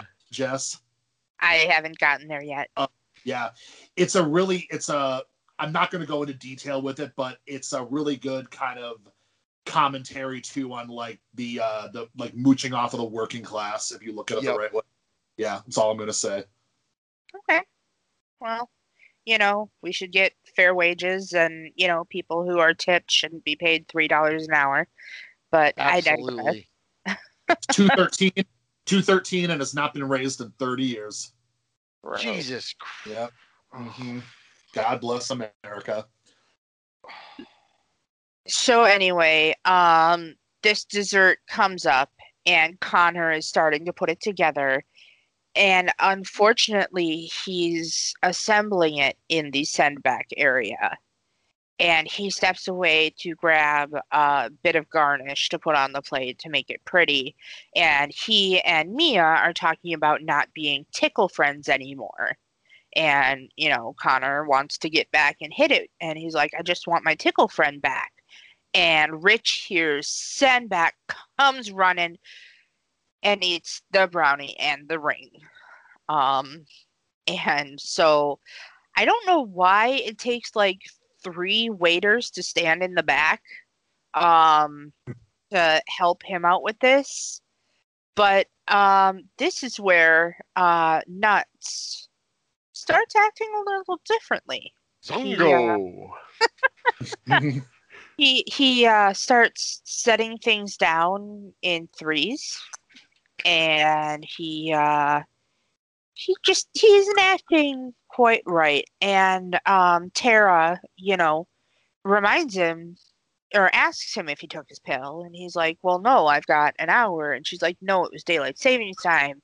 You need to go take your pill and as he's walking out these guys are trying to figure out where the ring is in um, Rich's stomach and basically using a stud finder. Um, Which is really friggin' funny. yeah. Um, and so uh, he he doesn't get the chance to go take his pill, and we do get to meet Zongo. Um, and we cut back to Will Forte, who is now reading War and Peace. literally one of the longest books ever. yeah. Um, I've I've heard it's a trudge to get through. Yes. Um, but guy comes up to him and he, you know, he's getting really frustrated that he's been there at this four seater table and hasn't ordered anything. He's like, well, you know, let me get you a beverage, you know, if you're not quite hungry yet. And he's like, oh, sure, you know, what do you suggest? And he's like, uh, Cristal, Dom Perignon, like trying, trying to get this man to spend money. And the guy goes, oh, yeah, all three of those sound great. And he's like, what, really? No, I'll just take a, uh, a glass of hot water. I brought my own tea bag oh my word like this i'm frustrated for him. Um so now rich you know um asks the waiters and waitresses to come in the back and says okay you know we need to get our numbers up so the person who you know makes the most money tonight gets front row tickets to the Norah Jones concert. Most people are not that impressed. Um, honestly, I wouldn't be that impressed. I probably wouldn't be interested in tickets to front row Norah Jones anyway. And I, I even like her, but you know that that's not a that's not a big ringer. Um, yeah, it's and, not an excuse for me to bleed for you. You know what I mean? Yeah. Yep. So, um, Rich goes and makes a phone call, and this is my that guy actor of the movie to randomly the king of the pale jim gaffigan as mm-hmm. a hotel manager for persuasion spa in mm-hmm. the florida keys and rich rich does a uh, fantastic cleon impression he really uh, does yeah um, basically, you know, Jim Gaffigan is trying to say that Mr. Salmon is no longer welcome at this hotel um, because his pet kangaroo basically ripped the hotel room apart when they were there and destroyed it. And uh, Rich Rich had to be like, "Oh well, you know, that kangaroo is no longer with us. You know, he he died while Cleon was sparring with him. But, you know, hey, let me just let the champ know that, you know, you can't do this. And um, basically, Cleon is going to knock him into Bolivian if he doesn't get this hotel room. And so Rich winds up upping the prize to a free weekend to Persuasion's Spa and Hotel. Um, and so, you know, the wait staff goes out there to press more. And this is where the fishy fish scene comes in. And it is legit one of my favorite things in the entire movie. Um, and so, you know, one waiter walks up to a table and was like, hey, you should try the, oh, I forget what the fish was, but it's some like ridiculous small fish. And the first customer is a uh, woman and she's she goes is the fish fishy? I don't like fishy fish. And the waiter's like no it is the least fishy fish of all the fishes. And then it cuts over to another table where another waiter is trying to sell this ridiculously expensive entree of fish. And the gentleman goes is the fish fishy? I like my fish fishy. And the waiter goes it is the fishiest fish of all. And and they cut over to uh, another waiter who's um, trying to sell this same dish. And the guy goes, Is the fish flaky? I like my fish flaky. And he uh, he pulls out some like other language and is like, Oh, this is its name in other language and it means, you know, the flakiest fish, but you should get two. And so it just when when me and my partner are out to dinner and we're trying to decide what to eat, like every once in a while we'll just go, "Is the fish fishy? I like my fish fishy." It's so good. um, and so we cut to Mia, who is flirting with everything she can. Um, you know, she sits down with a group of guys who are clearly ogling her, and she's like, "Oh, well, you know, if if you're having such a good time, you should get the four pound lobster, and so should you, and so should you, and so should you." And they're all like, "Yeah, totally." She should Um, be Hooters seriously with how flirtatious she is. I I think she's a little too. She thinks she's too good for Hooters. Um, Plus, I don't think she has the body type for Hooters. Um, I mean, she has she has a lovely body. It's just not terribly curvy. Yeah. Um, and at one point, there's you know some very obvious, uh, a very obvious lesbian pair that are sitting, and she's like bending and stretching in all different ways, talking about how you know she's putting herself through ballet school, and you know the one of the lesbians gives her extra money for the sugar plum queen. It just it's it's so ridiculous but you know she she wants that spa break um and oh yeah uh one thing that i have an issue i took issue with is uh when they were in the back trying to find the ring going through rich's body um kevin heffernan is a larger man and they poke fun of it every movie because he is the fat guy of broken lizard. And you know some people think that's funny.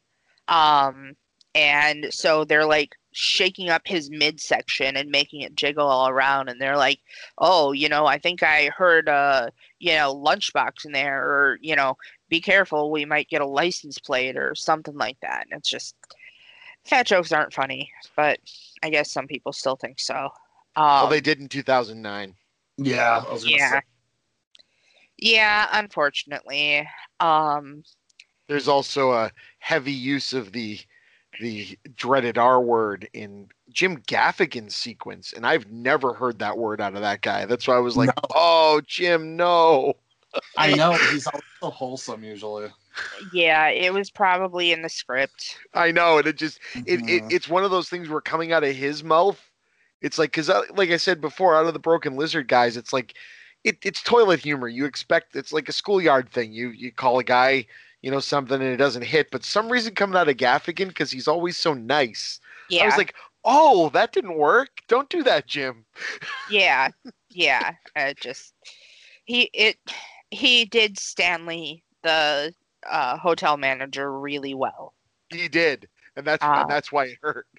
yeah Mhm. yeah and so uh, at this point um guy guy metropolis metropolis uh Meat drapes. Sorry. no it's all good it's you know that's that's part of the humor of this movie that i wish more people have seen because it is so funny you know who is guy meat drapes oh it's metropolis sir well why doesn't it sound like that when i say it It's meat drapes that is one of my single favorite Michael Clarke Duncan lines. Why doesn't it sound like that when I say it? yeah Such a good line. yeah it just it's you know that's that's the character cleon salmon is like Oh. you know why why isn't it that like that when i do it like you know it just it's that's very much the epitome of cleon salmon Yeah. um so guy walks back and approaches dave and says that this woman wants her soup heated up and Oh. Dave's like, What? It's literally steaming. And he said, I don't know. That she just wants it heated up. And so Dave goes, Nuke the dick out of it. so they stick it in the microwave. And while that happens, um, Donnie is several shots in of blue curacao. And Dave notices this. He's like, What the hell are you doing? Are you drunk? And this starts a bro fight between the twins. And, um, you know, they use the word, the R word, a couple of times. And, um, but like even one of the cooks is like, you know, twins are gross. Like yeah. they're just they're they're fighting each other and they did a really great um fight, you know, in editing it basically, you know, one guy playing twins in, you know, a very hands-on fight. Um I just they did a really great job making you believe it's twins fighting each other.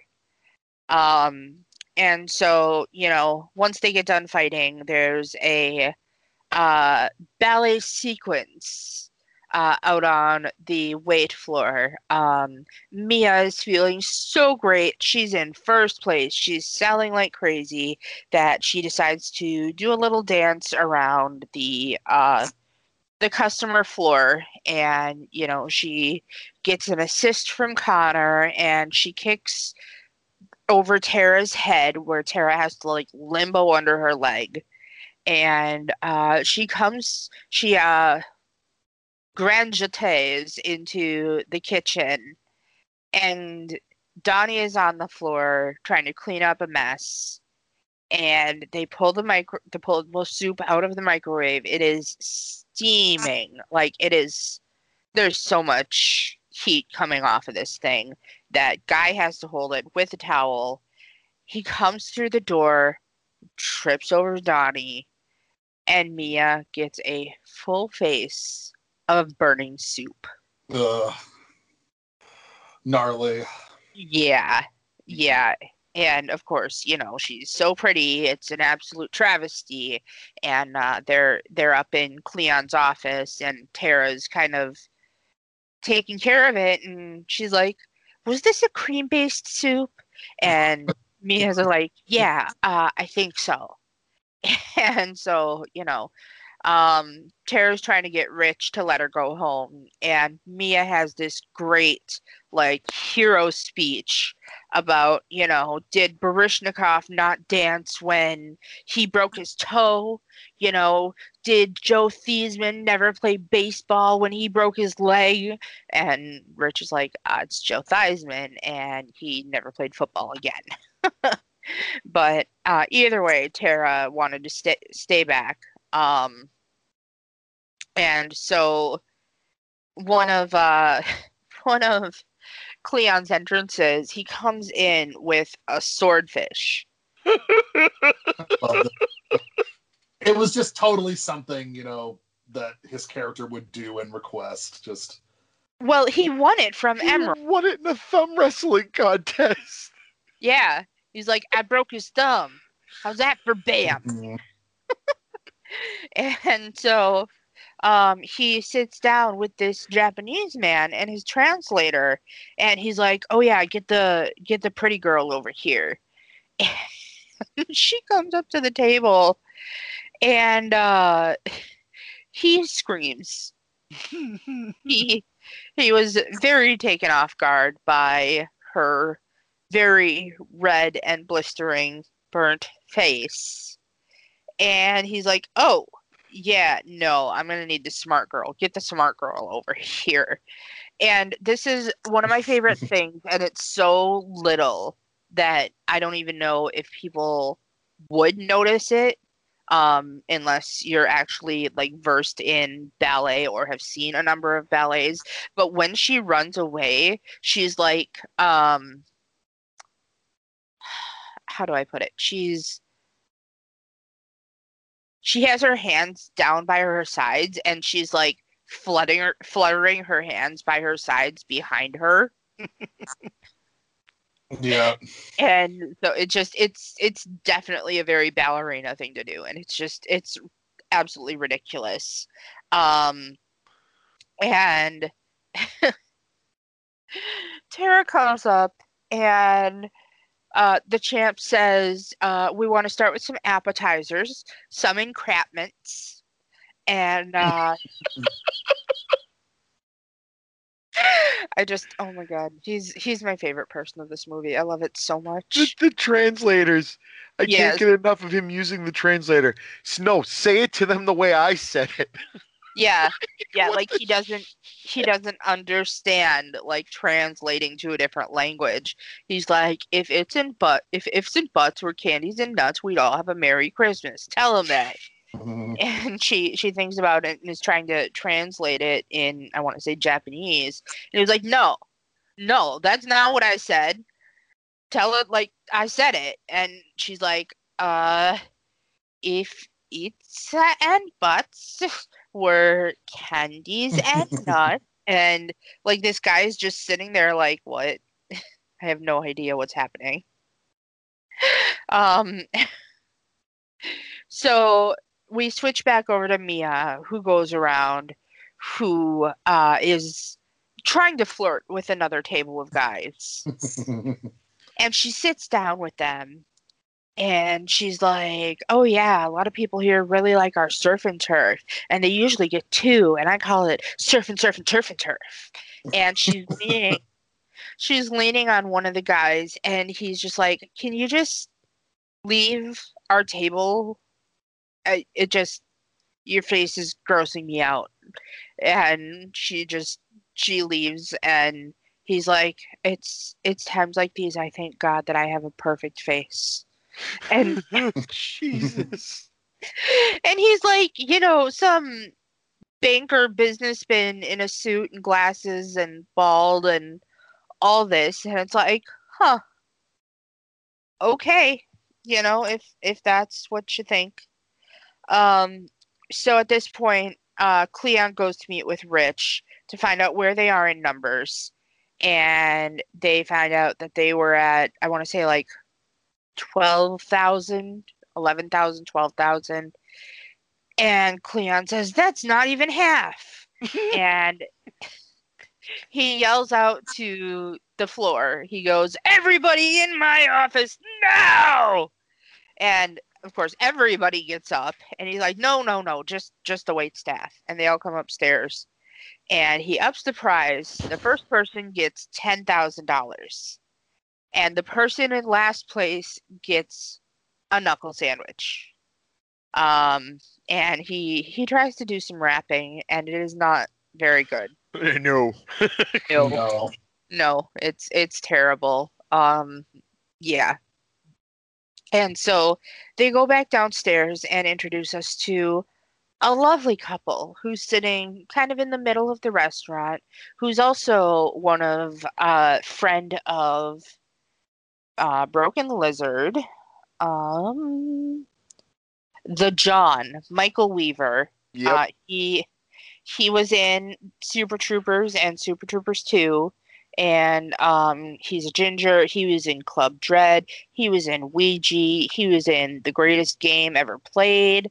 Like he's he's been in a lot of stuff. Um, he's tall, slim, uh, red hair. Um, definitely got a lot going on. He was in Franklin and Bash for a little bit. He uh, he's he was on the Joe Schmo show as Randy the asshole. I don't know if any of you watched that. I watched that. I loved it. Um, but yeah, he's been in a lot of stuff, and he is a friend of Broken Lizard. Um, and so he he and this woman we have not officially met them yet but they are sitting at a table and the waiters and waitresses are going around spinning these yarns, let's say, of these amazing stories about how he couldn't walk and last week he got up and walked into her arms for the first time. and Mia uh, said, you know, he he pulled her from the burning building and he is an absolute hero and Tara was saying that he was on the Oprah show for some tragedy and it was her highest rated episode and everybody wants to send them over a bottle of their finest champagne. And we cut to this lovely couple and literally the first line from this lovely gentleman is Oh, I'm gonna stuff it in your ass tonight. So so good. romantic. So romantic. Yeah, yeah. That's gonna cost you extra.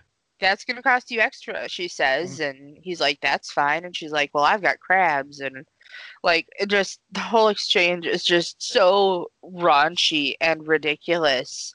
And all of a sudden, one of the waiters comes up with a magnum of champagne.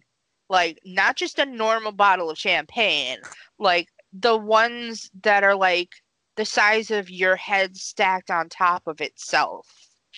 Oh, and, and just wait for you know the one coming up. That's Yeah, and he's like, you know, compliments of, you know, the, you know, another couple over there, and they zoom out, and there's five other of the wait staff. Another one is holding a magnum, and they're all holding, you know, bottles of expensive champagne.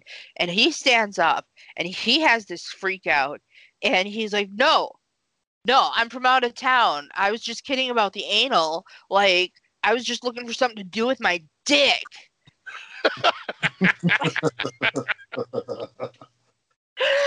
and you know it, it just kind of sours like the sweet gesture of everybody yeah. so good.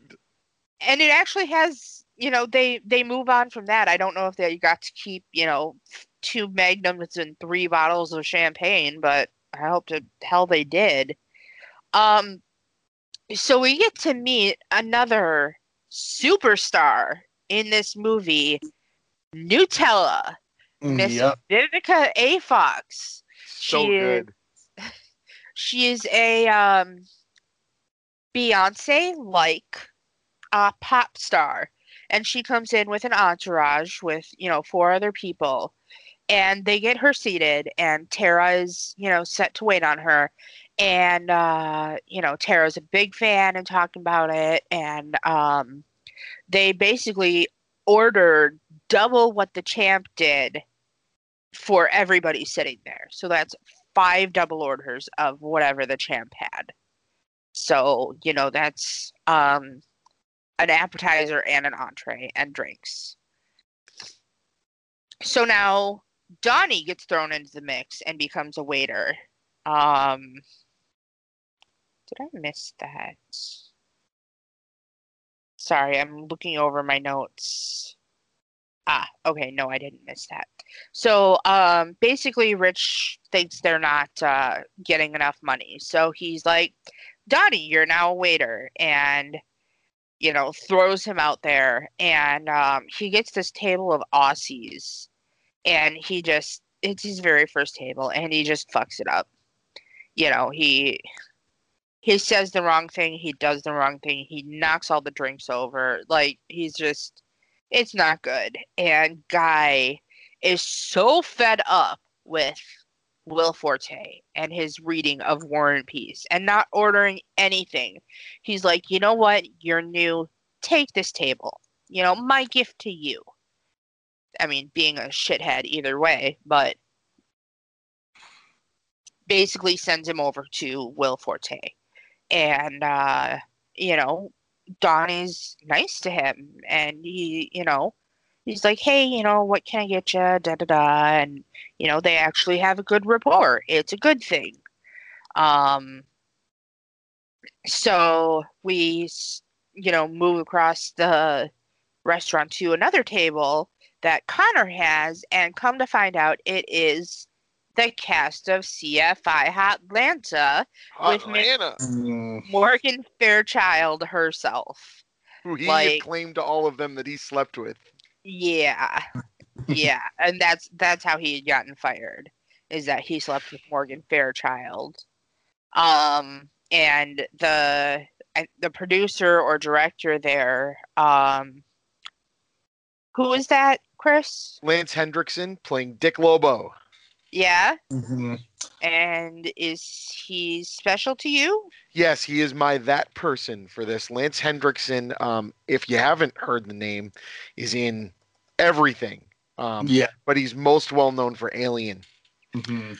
Um, He he, was- played he played the robot, the robot person in Alien. Who was like just ahead? Yeah. Yeah. He Um, was he was the uh the the producer in uh Scream Three. Yep.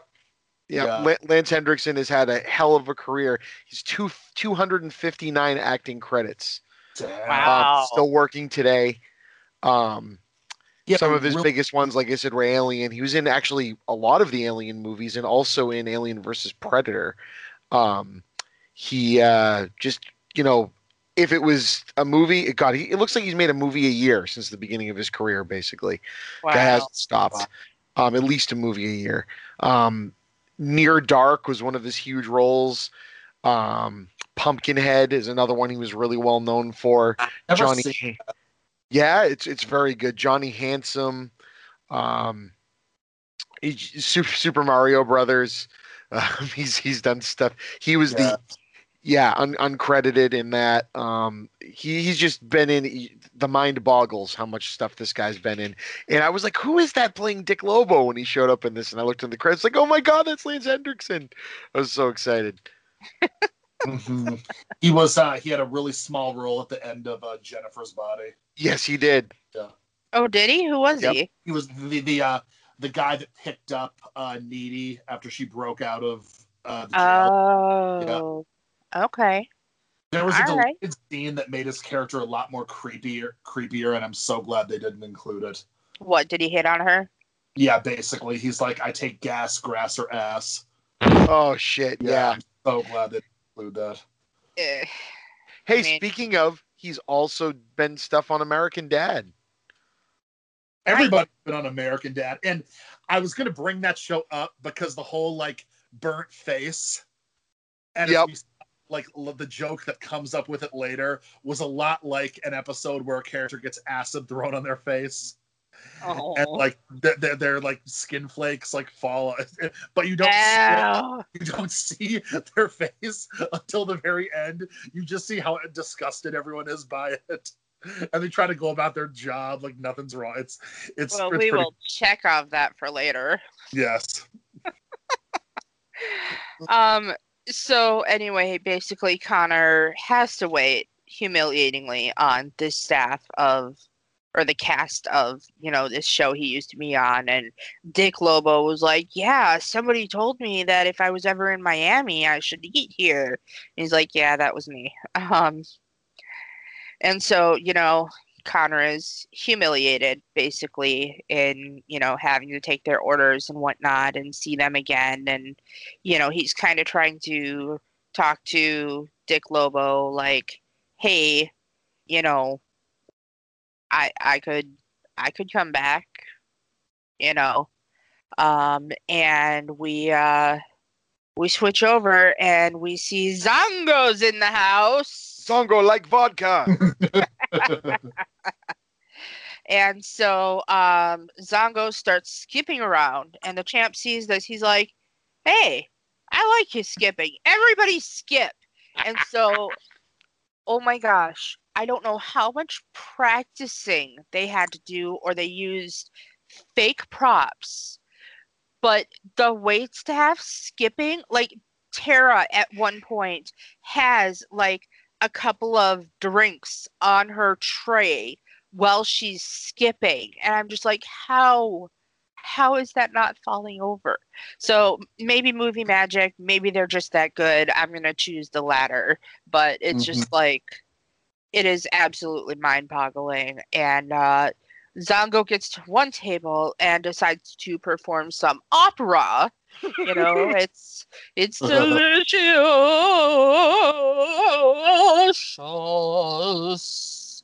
Um and uh and so tara realizes that he hasn't had his meds and they corner him at the bar and they try to get him to take it and he throws it back at him runs away to the kitchen and they dogpile him.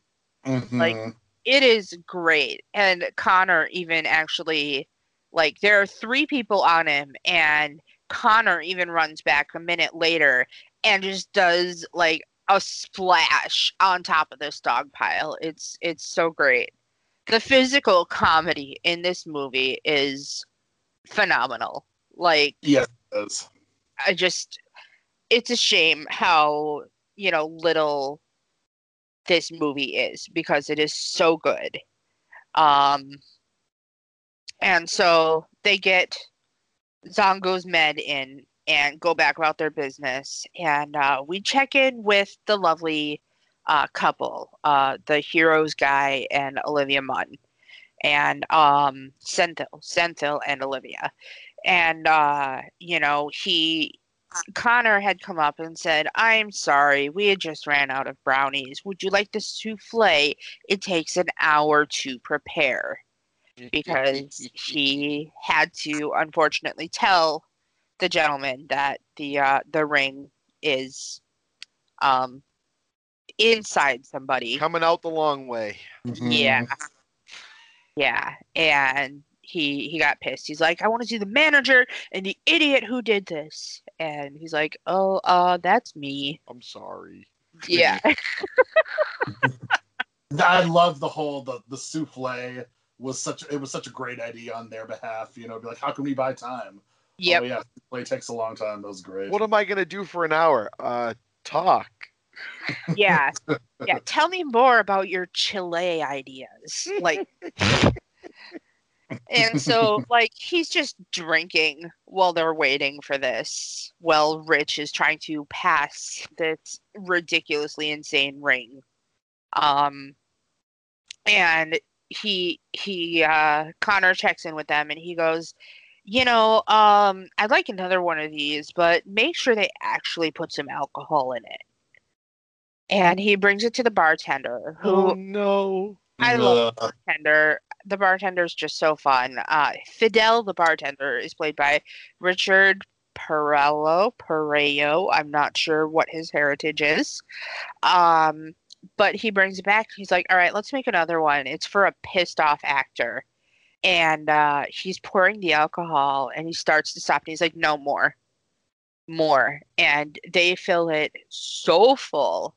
And I got to go on a little side note here. Um, I was at a uh, kitschy family restaurant that has the name of the day of the week in it at one point. and um, they have a very cute uh, pink candy Cosmo that I like to get. And I had gotten two, and they brought me a third one, and it was so alcoholic. I could not taste anything else in it. It tasted like what I imagine gasoline would taste like. Like it just it was insane and you know, I didn't realize that they made those types of drinks for like employees. Like they make hella strong drinks for employees and bartenders and stuff like that because they're more used to drinking. I I had to send it back. I'm like, I can't do this. Like this is horrible. I, I can't enjoy this. But so that's that's all I can imagine that this drink tasted like with how much alcohol they poured in this guy's drink. Um and so we cut to the kitchen where uh they were saying, you know, um, it's somebody's birthday, they need a cake. And so they're walking this cake out with a candle and everything. Oh shit. And, I can just see it. yep. And they are walking past Sendhil and Olivia's table. I can't remember the characters' names. But um, he takes a drink of this drink just as they're walking by. And of course, Mia is carrying the cake. of course. and he spits it out because it is so alcoholic and foul right into the cake right into the burning candles right up into her face The the amount of body horror that poor actress goes through. Yeah. yeah so like it, it it's just it's speechless like how much this poor girl has gone through in this one night um and so we cut back over to connor who was in the bathroom washing his hands and uh or no um mr lobo dick lobo was washing his hands and connor comes in and was like you know I could come back. You know, I could have the money for a nose job as early t- as tonight, you know. And the guy was like, no, you know, you you did this. How are you so dumb that you were on a show and your character had a large nose and had a bunch of nose jokes and you went and got a nose job? Like, no, we we're Yeah, not wasn't his bringing you back character's name the schnoz? something like that. Yeah. um it just it's ridiculous and then towards the end he's like you know we're filming a crossover with greek town. So uh you know call me after you have your nose job. So it just it's the most ridiculous thing but he's like no you did this to yourself. Like don't don't feel bad. Don't you know any of this. Like you did it to yourself. And he put him in his place. And you know he kind of needed to um and so we uh we find out that zongo when he was here shot to the top of the um rankings of people who brought in the most money for the evening and nuts sees this and he's like was zongo here and guy was like, "Yeah," and you know he was terrible. Don't bring him back. And uh, you know he sees the standings and he's like, "Oh shit!" He goes back and he runs to the bathroom and throws up his med because apparently having your meds makes you boring and you know just not a great person. Yeah, that's a joke that didn't age well. Yeah. It, Yeah. And again, it, it's one of those things that it makes for a great improv bit, right? You, that's where all their jokes come from, you know, is being on stage and going, "You're a guy who forgot to take his meds," because that's a real easy thing to throw out. But you look at it now and you go, "That's not funny." He does funny things. No. Well, when he's Zongo, right? But Yeah. the, the the reason for him being Zongo is not funny. Mhm. No. Um, and so at this point, Donnie sees that he's at the bottom, and uh, the the chief comes back, and Donnie's trying to say, "Oh well, I just got a table. I just started waiting. Like I'm not even supposed to be doing this. I'm supposed to be a busboy." And the champ goes, "Excuses are like assholes. Everybody's got one, but nobody wants to admit it." Great quote. Yeah. And so uh and so Donnie basically makes a run for it. Um he he sees the champ watching him out on the wait floor and he's like I'm never going to get better and makes a run for it. And as he's running down the sidewalk outside of the restaurant, bam, he barrels right into the champ. You can't run from me. When I was training for the fracas in Caracas, I carried a baby llama or baby uh, camel on my back. Yeah. like you can't run from the champ. Like you can't No. run from this. It's gonna happen whether you like it or not. Um so we check back in with Connor and uh he's he's finishing up, you know, the meal with CFI Hotlanta and there's a gentleman with an excessively large nose. And he's like, Hey, what are the uh what are the guys at that other table having? That smells delicious, you know and he's like, "Hey, my name is D- Dooch." I'm like, "Ugh, you're just all sorts of ugh." And basically, they got this guy to replace Connor for all the nose jokes. Um, and we go back and check back in with Zongo is back, and and for some reason, there's some cats at a table. How is everyone feeling this evening? please try the fish. And he he starts asking how does this taste? How does this taste? How does this taste? And it cuts in and out to find out he's shoving fish down a gentleman's throat. Pantsless and eventually the champ comes over and just knocked him out with one punch because he was crazy and uh and they just kind of, you know, need to move on with the night, but kind of got him sedated, if you will. Um, it's Zongo is definitely one of you know the greater parts of the movie. Um, so eventually, Rich passes the ring, and it, well, Rich passes the ring, and then he has to go sit back on the toilet and pass the diamond, Oh, Uh, hardest substance known to man. yeah. Um, oh yeah. And finally, he passes everything, and they hopefully clean it well. They don't. Uh, they don't show cleaning it. Um, but- they get it put into a dessert finally, and get it served. And oh my gosh, this is Olivia Munn's shining moment. She did so good with this. Um, she uh, she takes a big bite of the dessert and pulls the ring out of her mouth and the dessert is chocolate, of course. So she's got chocolate all over her teeth and in her mouth, and she's like, "Oh my god, oh my god, is this for real? Yes, yes, oh my god, yes!"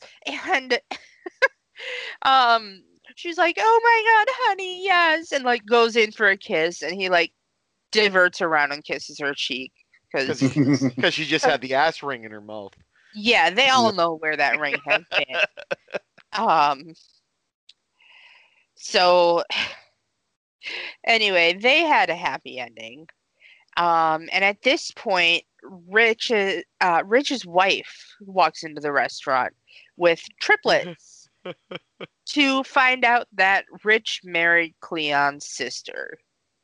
And she is literally the only one who can stand up to him. And she has the same like rhyming scheme as him and she is sassy and she is so great like oh my god one of the best lines cleon walks over to the babies and he goes they look exactly alike what you do fuck a xerox machine So good.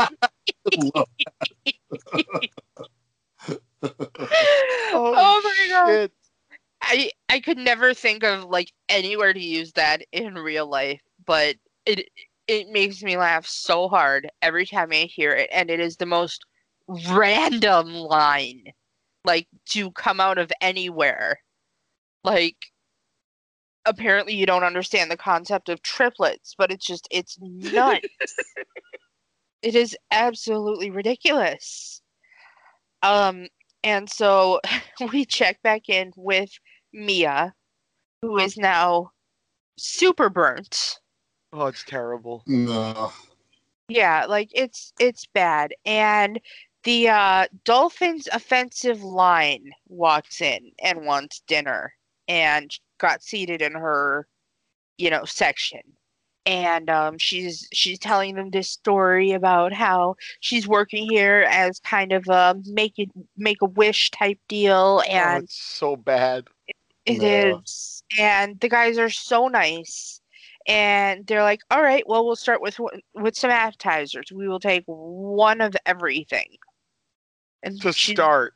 start, yeah, one of everything in the appetizers menu to start. And this is like five, six guys sitting there, and I mean, they're they're you know they're big guys. Um, and she's just she is so happy. Like this this is this is turning her night around. It is the best thing. And they are being so sweet to her and guy comes by and blows at the back of her head and off wisps a bit of her hair with a bit of skin and blood on the end Oh. and lands lands in their water, in one of their water, and they all get absolutely disgusted and basically charge, like trample the table. like the table is fucking floor now. Uh, trample it and I'll go get sick in the bathroom. And basically, Tara just can't catch a break, or not Tara, but me can't catch a break. Like it just it's tough. So Mia's not winning this, obviously. A guy's sabotage sequence is wonderful here. yeah. yeah, it just it's bad.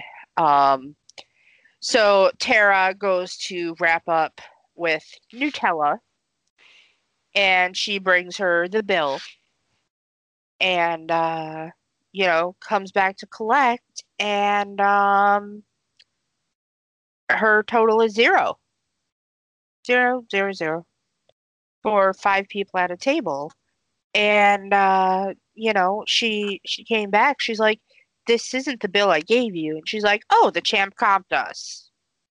Which, why are you comping people, especially, you know, multi platinum singers Mhm. who can afford it, you know, and her entourage? On a night when you need the money. Exactly. Yeah. And so, okay, you know, understandable. Let that go. But were you dissatisfied with the service, Nutella? Oh, no, honey, but 20% of nothing is nothing. I mean, mathematically, she's not wrong. But socially and It's so shitty. It's so Yeah, shitty. no, it- it is. it is worse than the trucker asshole in waiting. Yep. But yeah, like it is literally worse than the trucker asshole in waiting. Like it just it Way is worse. so bad. Like it's not even like a dollar sixty eight or whatever Mhm. just among God. Like it's nothing. Like uh, just ugh. Like even just toss a hundo down and be good with it. Like anything. So it's the end of the night and we're winding down and uh, we come back to Will Forte, who has finished War and Peace.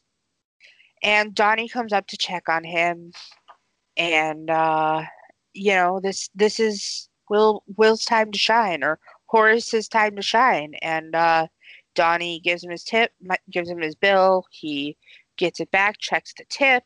It was like, wait, what? No, you gave me too much. And we find out Horace has one month to live, and I, I tried to get, I tried to spell out the uh, the affliction that he had, um, and he called it uh, schistophagiosis. Yes. Schistophagiosis. Um, and again, that's just going by uh, hearing. So I don't know if I got that right.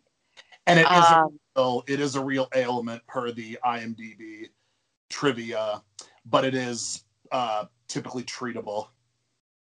oh, okay. Do you know more about it or what it is? Uh, n- uh, no, sorry. Oh, okay. Um, and so, you know, he's thanking Donnie for being so, you know, great throughout the uh, evening and being so patient with him. And he totally earned that, what, thousand dollar tip. And, uh, you know, he's got one month left to live. You can't take it with you. And he says his goodbyes and walks out the door and promptly gets run over by the champ's horse. yep. Yep. So, um, in doing the rundown, we find out that Tara won. Tara won the night, and uh, she she was like, "How? You know, Nutella didn't tip or anything," and Donnie wound up giving Tara his tip. Aww. that was sweet. I It that. was so super cute. Um, but the restaurant was short. You know, and Cleon was talking to Rich. The restaurant was short, you know, and didn't quite make the twenty thousand that he needed. So he decided to take it from the servers' tips. Mm. And then uh we find out there's no ten thousand dollar prize. What? If I need to make twenty thousand, why would I give you why would I give you ten? That doesn't make any sense. And Rich has had enough. Rich stands up like the good manager he is to Cleon Salmon and was like, no, these guys worked their butts off for you all night. They deserve their tips. Tara deserves that ten thousand dollars. You you turn around and you give them what they're supposed to get. You you motherfucker. and uh you know, Cleon was like, "Well, you know, I what's going to happen? I need twenty thousand yen." What? I owe the Yakuza 20,000 yen. Wait, do you mean yen or dollars? Yeah. yen. You know, it's the same thing. No, it's not. Twenty thousand yen in two thousand nine was what they say about hundred and twenty dollars. Yeah. Yeah. Yeah, he's So I'll take my $120 and you guys have the rest. Yeah, he gave the ten thousand to Tara. He took his hundred and twenty dollars, and he goes, "Feast, my pretties," and throws the money up and it makes it rain, and basically gives it to the wait staff in whoever can collect whatever they can. And uh, Tara, you know, kind of goes to, um, you know, Donnie, who she thinks is Donnie and uh, said, you know, that's that's really sweet of you, you know. And eventually they kiss, and they're still kissing, and it starts getting rougher, and he starts grabbing her, and they pull away, and Dave goes, "See, Donnie, that's how you fucking kiss a woman." Oh, And, uh, So Tara accidentally kissed Dave, and she is legit grossed out by it. And Donnie is off to the side crying his eyes out. And in the end, Guy lost. And he is in um Cleon's office. What is it? Taped to uh like duct taped to a punching bag? Like yeah. yeah.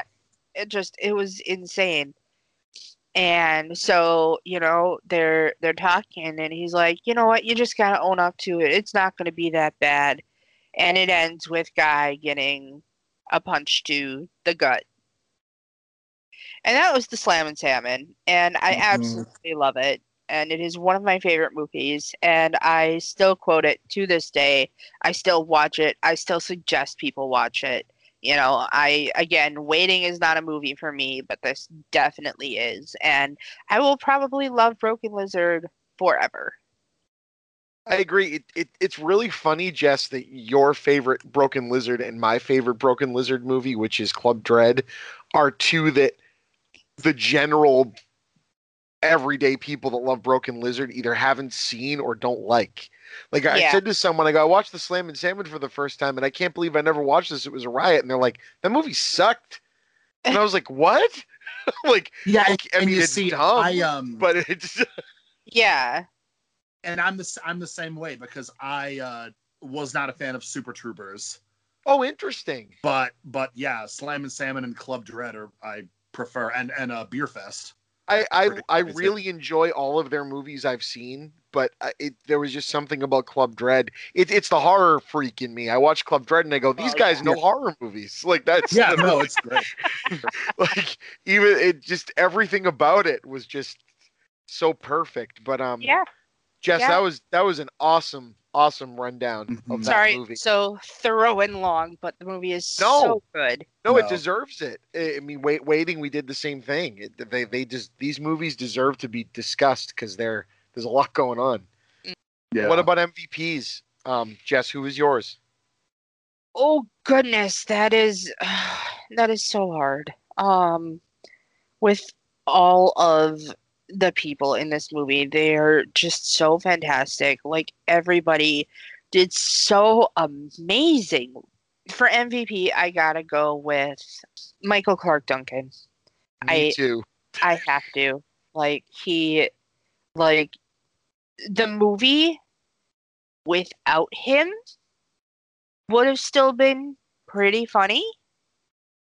But just all of his added extras, Mhm. just made it hilarious. And it's so frustrating that he's, you know, he's gone. Um, he he was an amazing actor, you know, going from the Shawshank Redemption to something like this. Like he just he's so phenomenal and you know, um I mean, like even the whole 9 yards, I loved him in that. And I just he he was such a fantastic actor and he is very much missed. Yeah. Absolutely. Uh, for for mine, um, I would say uh, Mia, just for everything Yeah. she had to do that night. It was just just to keep going, just have her head held up. I, I would be out of there so fast. I could not do that. I'd be like, I quit. Bye. Um. So to answer the question earlier about the disease that the lone diner had, Oh yeah. Mm, I'm not going to try to pronounce it, but what? Yeah, it's a parasitic flatworm infection carried by freshwater snails in Africa. It's one of the most common parasitic diseases in primitive areas.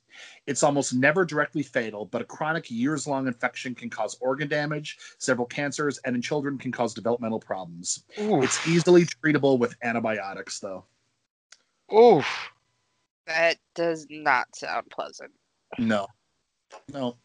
And and Jess, I didn't want to correct you at the time because it always feels awkward, but it was the Green Mile, not the Shawshank Redemption. The Michael Oh, Clarke Duncan. Shoot, was in. you're right. Oh my gosh. I'm sorry. Do you want to just say? Do you want to say that real quick again, and I can just cut it in? Nope, it's fine. I'm Okay. human. I make mistakes. No, I'm just making sure. I wanted to give you a chance. I just I hate being that person to go well, well, well, because even I went. I'm like, yeah, Shawshank Redemption. Nope. Hey, Same. hey, same I director. grammar Nazi'd you earlier. It's all good. No, it's all good. S- s- same director, same writer though. So there Oh, you go. Well, okay. Take place. I mean, hey, we should that should be a pair up sometime. Oh my God, the Green Mile and Shawshank would be perfect. Yeah. All right. It We'll could be a put on director the, uh, spotlight. Yes. Yeah. Yeah. Hell, we could do it's a director and writer spotlight because they're both Stephen King. There you go. Very nice. Awesome. Look at that. And so uh yeah, damn. Um Stefan, what did the critics think about the Slammin' Salmon? So it has a pretty similar critical score of 35%, but the audience score is a very low 47%. I just don't get it. Yeah, I mean, it. Yeah, I, I guess I just chalk it up to the fact that it's not as well known. Like, like as like I said, I had never heard of this till Jess pointed it out. Yeah, I uh, I actually um remember them basically trying to do a GoFundMe to get this Uh, made. Yep. And they I think they did it again for Super Troopers 2 to Yeah, try and get that made. And it just, you know, it's it's frustrating that their comedy isn't as well taken um with them being a team and you know they they make really funny movies and yeah, and, and it seems like their movies wear their hearts on their sleeve. Like it genuinely seems like you're seeing watching bloopers, like Yeah. of them just Mhm. like it. it, it and and I and uh, like I said earlier with Michael Clarke Duncan and some of the other actors, they get them in on it. When when there's an actor in one of their movies, they never seem to be in there for stunt casting.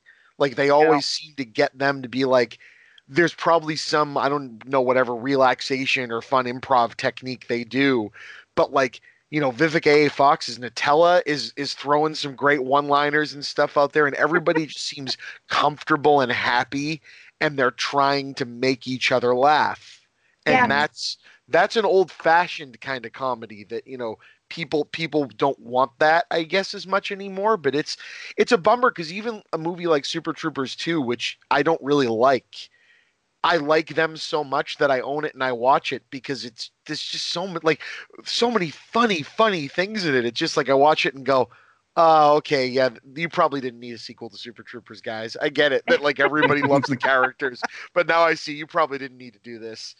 no but it was You know? fun oh it, it ma- i laughed my ass off at it it's just you know and that's what i mean like i, I don't know why people are tired of these guys because Yeah. they're especially because they change it up none of them play the same person in every movie like no Ke- kevin heffernan is a completely different guy in every film they make Yep. Yep, like he's like you know the douchey friend in Beerfest, and you know he and, uh, and the douchey friend's brother. yeah exactly. hey, I'm still waiting on Potfest. Like Oh, that would that be would great. be hilarious. Mhm. And I mean, they need to do it before Willie Nelson leaves. All right. Yeah. Oh. Mhm. oh, that would be wonderful. Yeah. And So, they um, they did um uh like teaser kind of thing, I want to say, with Willie Nelson at one point. I'm Uh, surprised there isn't an entire pot universe with Willie Nelson showing up like Stan Lee. You Right? know? Um, I, I do have to say though, when I met these guys, um, I got to meet uh, Kevin Heffernan, Paul Soter, and Steve Lemme um, at a brewery, and it Oh, was Jesus. so, it was so packed. Like they, this brewery was not equipped for the response it got. Like so many people wanted pictures and you know, I think I was one of the few people who brought something for them to autograph. But everybody just wanted to meet them and wanted pictures and all of this. And I guess they uh, went back and told um, Jay and uh, oh, poop, what's his name? Um, Paul. nope, Jay and Erik. Uh, how crazy it was! How it was like, you know, actually being being in a concert or something on a concert tour where they got mobbed. They legit literally got mobbed. They didn't have any stanchions or anything for these guys. It was nuts.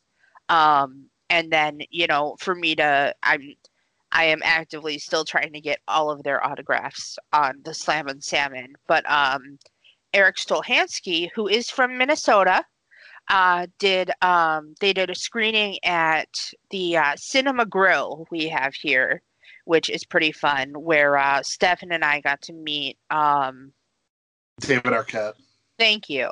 Awesome. Uh, yeah, we uh, he did a Q and A, and then we got to watch one of his movies. And they have my favorite dessert there, a chocolate chimichanga, and it is the best thing ever. But um, I went there by myself to see Erik Stolhanske, and he did a Q and then we watched one of the movies. And I wound up sitting next to his wife, and you know, I talked to him later on, and he was one of the nicest guys. And it just they're so amazing and so nice and not full of themselves and they're just they're just basic guys you know it just it's so great now I i, just I, I just have to uh track down jay to get him to sign it and i will have them all. Awesome. I still to this day love that you know they're they're out of the you know they're out out to the races movie Super Troopers you know the big one that got the big theatrical release. The trailer they did for that they made it look like like a hard cop movie yeah the original one and like showed like winner of the Palme d'Or at Sundance you know because it did it won all these awards and everything Yeah. and then and then Mm-hmm. they cut to the guy do Jay uh, doing the meow thing, and I'm like, "What is this? like, I can't wait for this damn movie." okay um so real quick i don't know how this happened but i wound up watching the meow scene in spanish Oh Jesus! and it just made it so much funnier and i don't know if this was just at a point in my life um, and i'm not saying that spanish the spanish language is funny just and we went through and we tried it in different languages and it just in spanish was so The the inflection, the inflection and humor, ro- romance languages with comedy and inflection make it funnier. They Yeah. really do. French and Spanish, holy shit! it just oh my gosh i oh it was so flippin' funny like i just i love it every once in a while i'll pull that out but yeah i oh my word Before we get into the social media battle polls, how do we all swing on these movies? We know that waiting just isn't for Jess, which which happens. Um, Mhm. Stefan, what about you? I mean, Slammin Salmon is great, and I think I like it even more now that we talked about it. Um, waiting for me is just slightly better. It's not it's not a funnier. It probably is, isn't even as funny as Slammin Salmon. I'll say that, but waiting to me just has it's it's a little bit better written. Yeah. Okay. More more uh, it's more relatable and it feels more real to me. Okay. Yeah, that's fair. And this is a really hard one for me um, because I had never seen the Slammin' Salmon, but I have a humongous soft spot for Broken Lizard. They, you know, um, it, I, I just love them. Um, and you know, if it was about what's funnier, Slammin' Salmon is is the you know Slammin' Salmon. It, it, I I don't think there's a moment in it where I wasn't laughing. Um, Yeah. it's it's just really really funny. And again, it's laughing just because they they're trying to make you laugh. I like movies where it seems like you're watching someone live trying to run around and find a way to make you laugh more. Waiting though, I, I saw at a time when I was working in in retail, you know, and, and working jobs like this and waiting, you know, we all at Blockbuster, the way that we'd sell it to people is, you know, we'd say this is clerks for the food service industry. And there's just something where like the guy who made um uh what's it called? Superbad made Adventureland really shortly after Superbad. And the two movies couldn't be any different in terms of what type of humor they were, but both have a through line. There's like a heart to them that's really like a heart and a nostalgia and like under all the dick and fart jokes, you know, Superbad is actually a good story about, you know, a couple of kids coming of age. It just has a few too many dick and fart jokes. And then Adventureland is, you know, a hard drama that's also kind of funny. Um, like a lost in translation kind of thing. I look at these two movies the same way. Wait, Waiting is a very lowbrow film, but its story arc, the story arc involving Justin Long, is is kind of important, and a lot of us have been through that. And so I very slightly lean towards Waiting just because of what it's always meant to me. But watching them back to back, we couldn't have found a better pair of films to watch side by side because they're just Oh, yeah. so goddamn they, they're so relatable and i think i hate to use the term elevate but i think the discussion really elevates both of them you know what i mean like a Yeah. lot for me so how, how'd the social media battle polls do then jess Sorry, I was just stuck looking at the uh, Broken Lizard website, and they have. I was looking at the merch, and they have a liter of cola shirt. I'm like, what oh, i need that yes. And they have like a coconut bill shirt, and oh my gosh, it's awesome. Um, but anyway, going do to we have liter of cola don't spit in this cop's burger. Does that taste like spit to you yep um, so anyway, going to our Twitter poll for Fighting Films podcast, which is up every Monday. Um, unfortunately, waiting dominated the Slammin Salmon, sixty-three point six percent over thirty-six point four percent. And i really have to chalk that up to just less people have seen it or heard of it it has to be Definitely. It has to be. I think it would be way closer. I, I think it's a dead heat for these two movies, personally, but Mhm. I think it should be way closer because I think it's the same crowd. I think if you, if people liked waiting, they're gonna like this movie. Yeah. You know, especially if they like waiting for the for the dick and fart jokes. You know, because Yeah, I- Broken Lizard's got him in spades. Oh yeah. Oh, I just uh, I don't know. I just feel like the Slammin Salmon was more of a complete movie, and I did vote for it. So happy. Yeah. yeah. And Michael and Michael Clarke Duncan. I- I would watch three more movies with that character. 'Cause- Mhm. Yes. Oh yeah. he should just be completely one note and awful. And instead, he's like, he's still got the Michael Clarke Duncan smile where you just go, he's saying terrible things and I just want to hug him. Right? you, you know? hmm Um, and we did have a couple of uh responses, you know, um janky old broke hobo Spider-Man. Oh, janky old Broke Hobos. Yeah, I love that guy. He's awesome. Yeah, he did say uh, waiting is barely a movie. Instead, it's a near perfect replication of the industry experience as it, it as it used to be. Got to go with waiting. and uh, Mm. Dr. Kyle Stark Oh yeah. said, uh, genuinely tough call. I love Slammin Salmon, but pretty sure I haven't seen Waiting since before I worked in food service, so it may hit differently upon a second viewing. And he did not follow up to that. I'll So, have to ask. Mm. yeah, uh, Chris did respond. Uh, Mr. Chippa responded to uh, Janky saying how uh, technically Waiting exists in the Super Troopers universe. Shenanigans. Mhm. You're talking about Yeah. shenanigans, right? Yep. Mhm. Hey, what's that place with all the shit on the walls? We threw powdered sugar all over me. Is this powdered sugar? Yeah, yeah. Sorry, we had to. The lice hate it. It's delicious.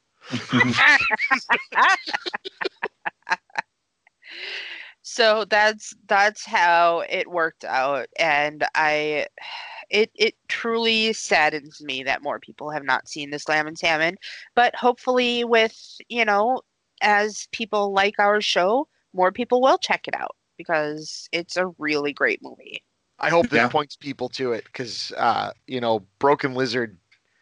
I I, I want to see. The, do they do like live shows? I would love to. I mean, you know, in a non-pandemic world, I would love Um, to see them just like who's line it on a stage for like an hour. oh yeah uh they do some live shows they uh they actually have one they filmed in 2010 I saw Um, that. I don't have the name of it offhand. Um, but yeah, just uh, just overall, I believe they'd be, you know, a really fun bunch. And as I said, you know, they're really super nice guys. Like even, you know, getting mobbed at a brewery, they were still super nice. Um, actually, my picture with Steve Lemme, because I took a picture with all of them, and then I took a picture with Steve because he's my favorite. Um, but he, uh, it it looks like a couple's picture. It's actually kind of funny. Yeah, it's awesome. I love that guy. Mhm. He's And he's then- got he's got some of my favorite lines in all the movies. Oh yeah. Oh, I loved his character in Beerfest. It's so funny.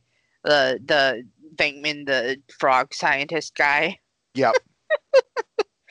yeah, I just oh my god, their movies are great. And Erik Stolhanske was so nice, and his wife was so nice, and like they just they're a great bunch of people, and I you know will will promote them as much as I can because they do fantastic. I Um, love it. I love it. So um we we talked the the Patreon tiers in detail earlier on, but Jess, do you want to let people know at least where they can find us? Absolutely. So you can, if you feel like, uh, you know, talking to me a little closer on, or you have maybe an idea for a movie or something like that, um, or just feel like saying hi, you can uh, message me at fightingfilmspod at gmail.com. We are on Facebook at Fighting Films Pod. We're on Twitter at, um, if you want to use the at symbol, it's Films Fighting but we go by Fighting Films Podcast. We are on Patreon as Fighting Films Pod or Podcast um, because my page does not want to come up. Um, but yes, we do have our three tiers right now, and we do have our wonderful, lovely patrons, Karen and Brent. Thank you so much. We love you. We love Yeah. you so much. And uh, oh, we are on Instagram as well, where I share photos. You know, maybe it's I snapped a picture while we're recording. Maybe you know I'm gonna post pictures of you know when I met the guys from Broken Lizard. You know, or you know if I get some new DVDs in, and you might want a little hint of something coming up. Um, that's that's where I post them, and that's Fighting Films Pod as well. Um, so yeah, I mean, it's that's how you get a hold of us or me more specifically. But if you want me to pass something on to Chris or Stefan, I can absolutely do that. And that's how you find us. Or you can just go outside your house and scream into the void, and maybe we'll answer. hey, crazier things have happened. right? Yeah. Uh, Well, thank all of you for listening. This was a fantastic episode. This has been Stefan. And this is Jess. And this has been Chris. Until next time, keep those films fighting. Bye. Bye. Bye.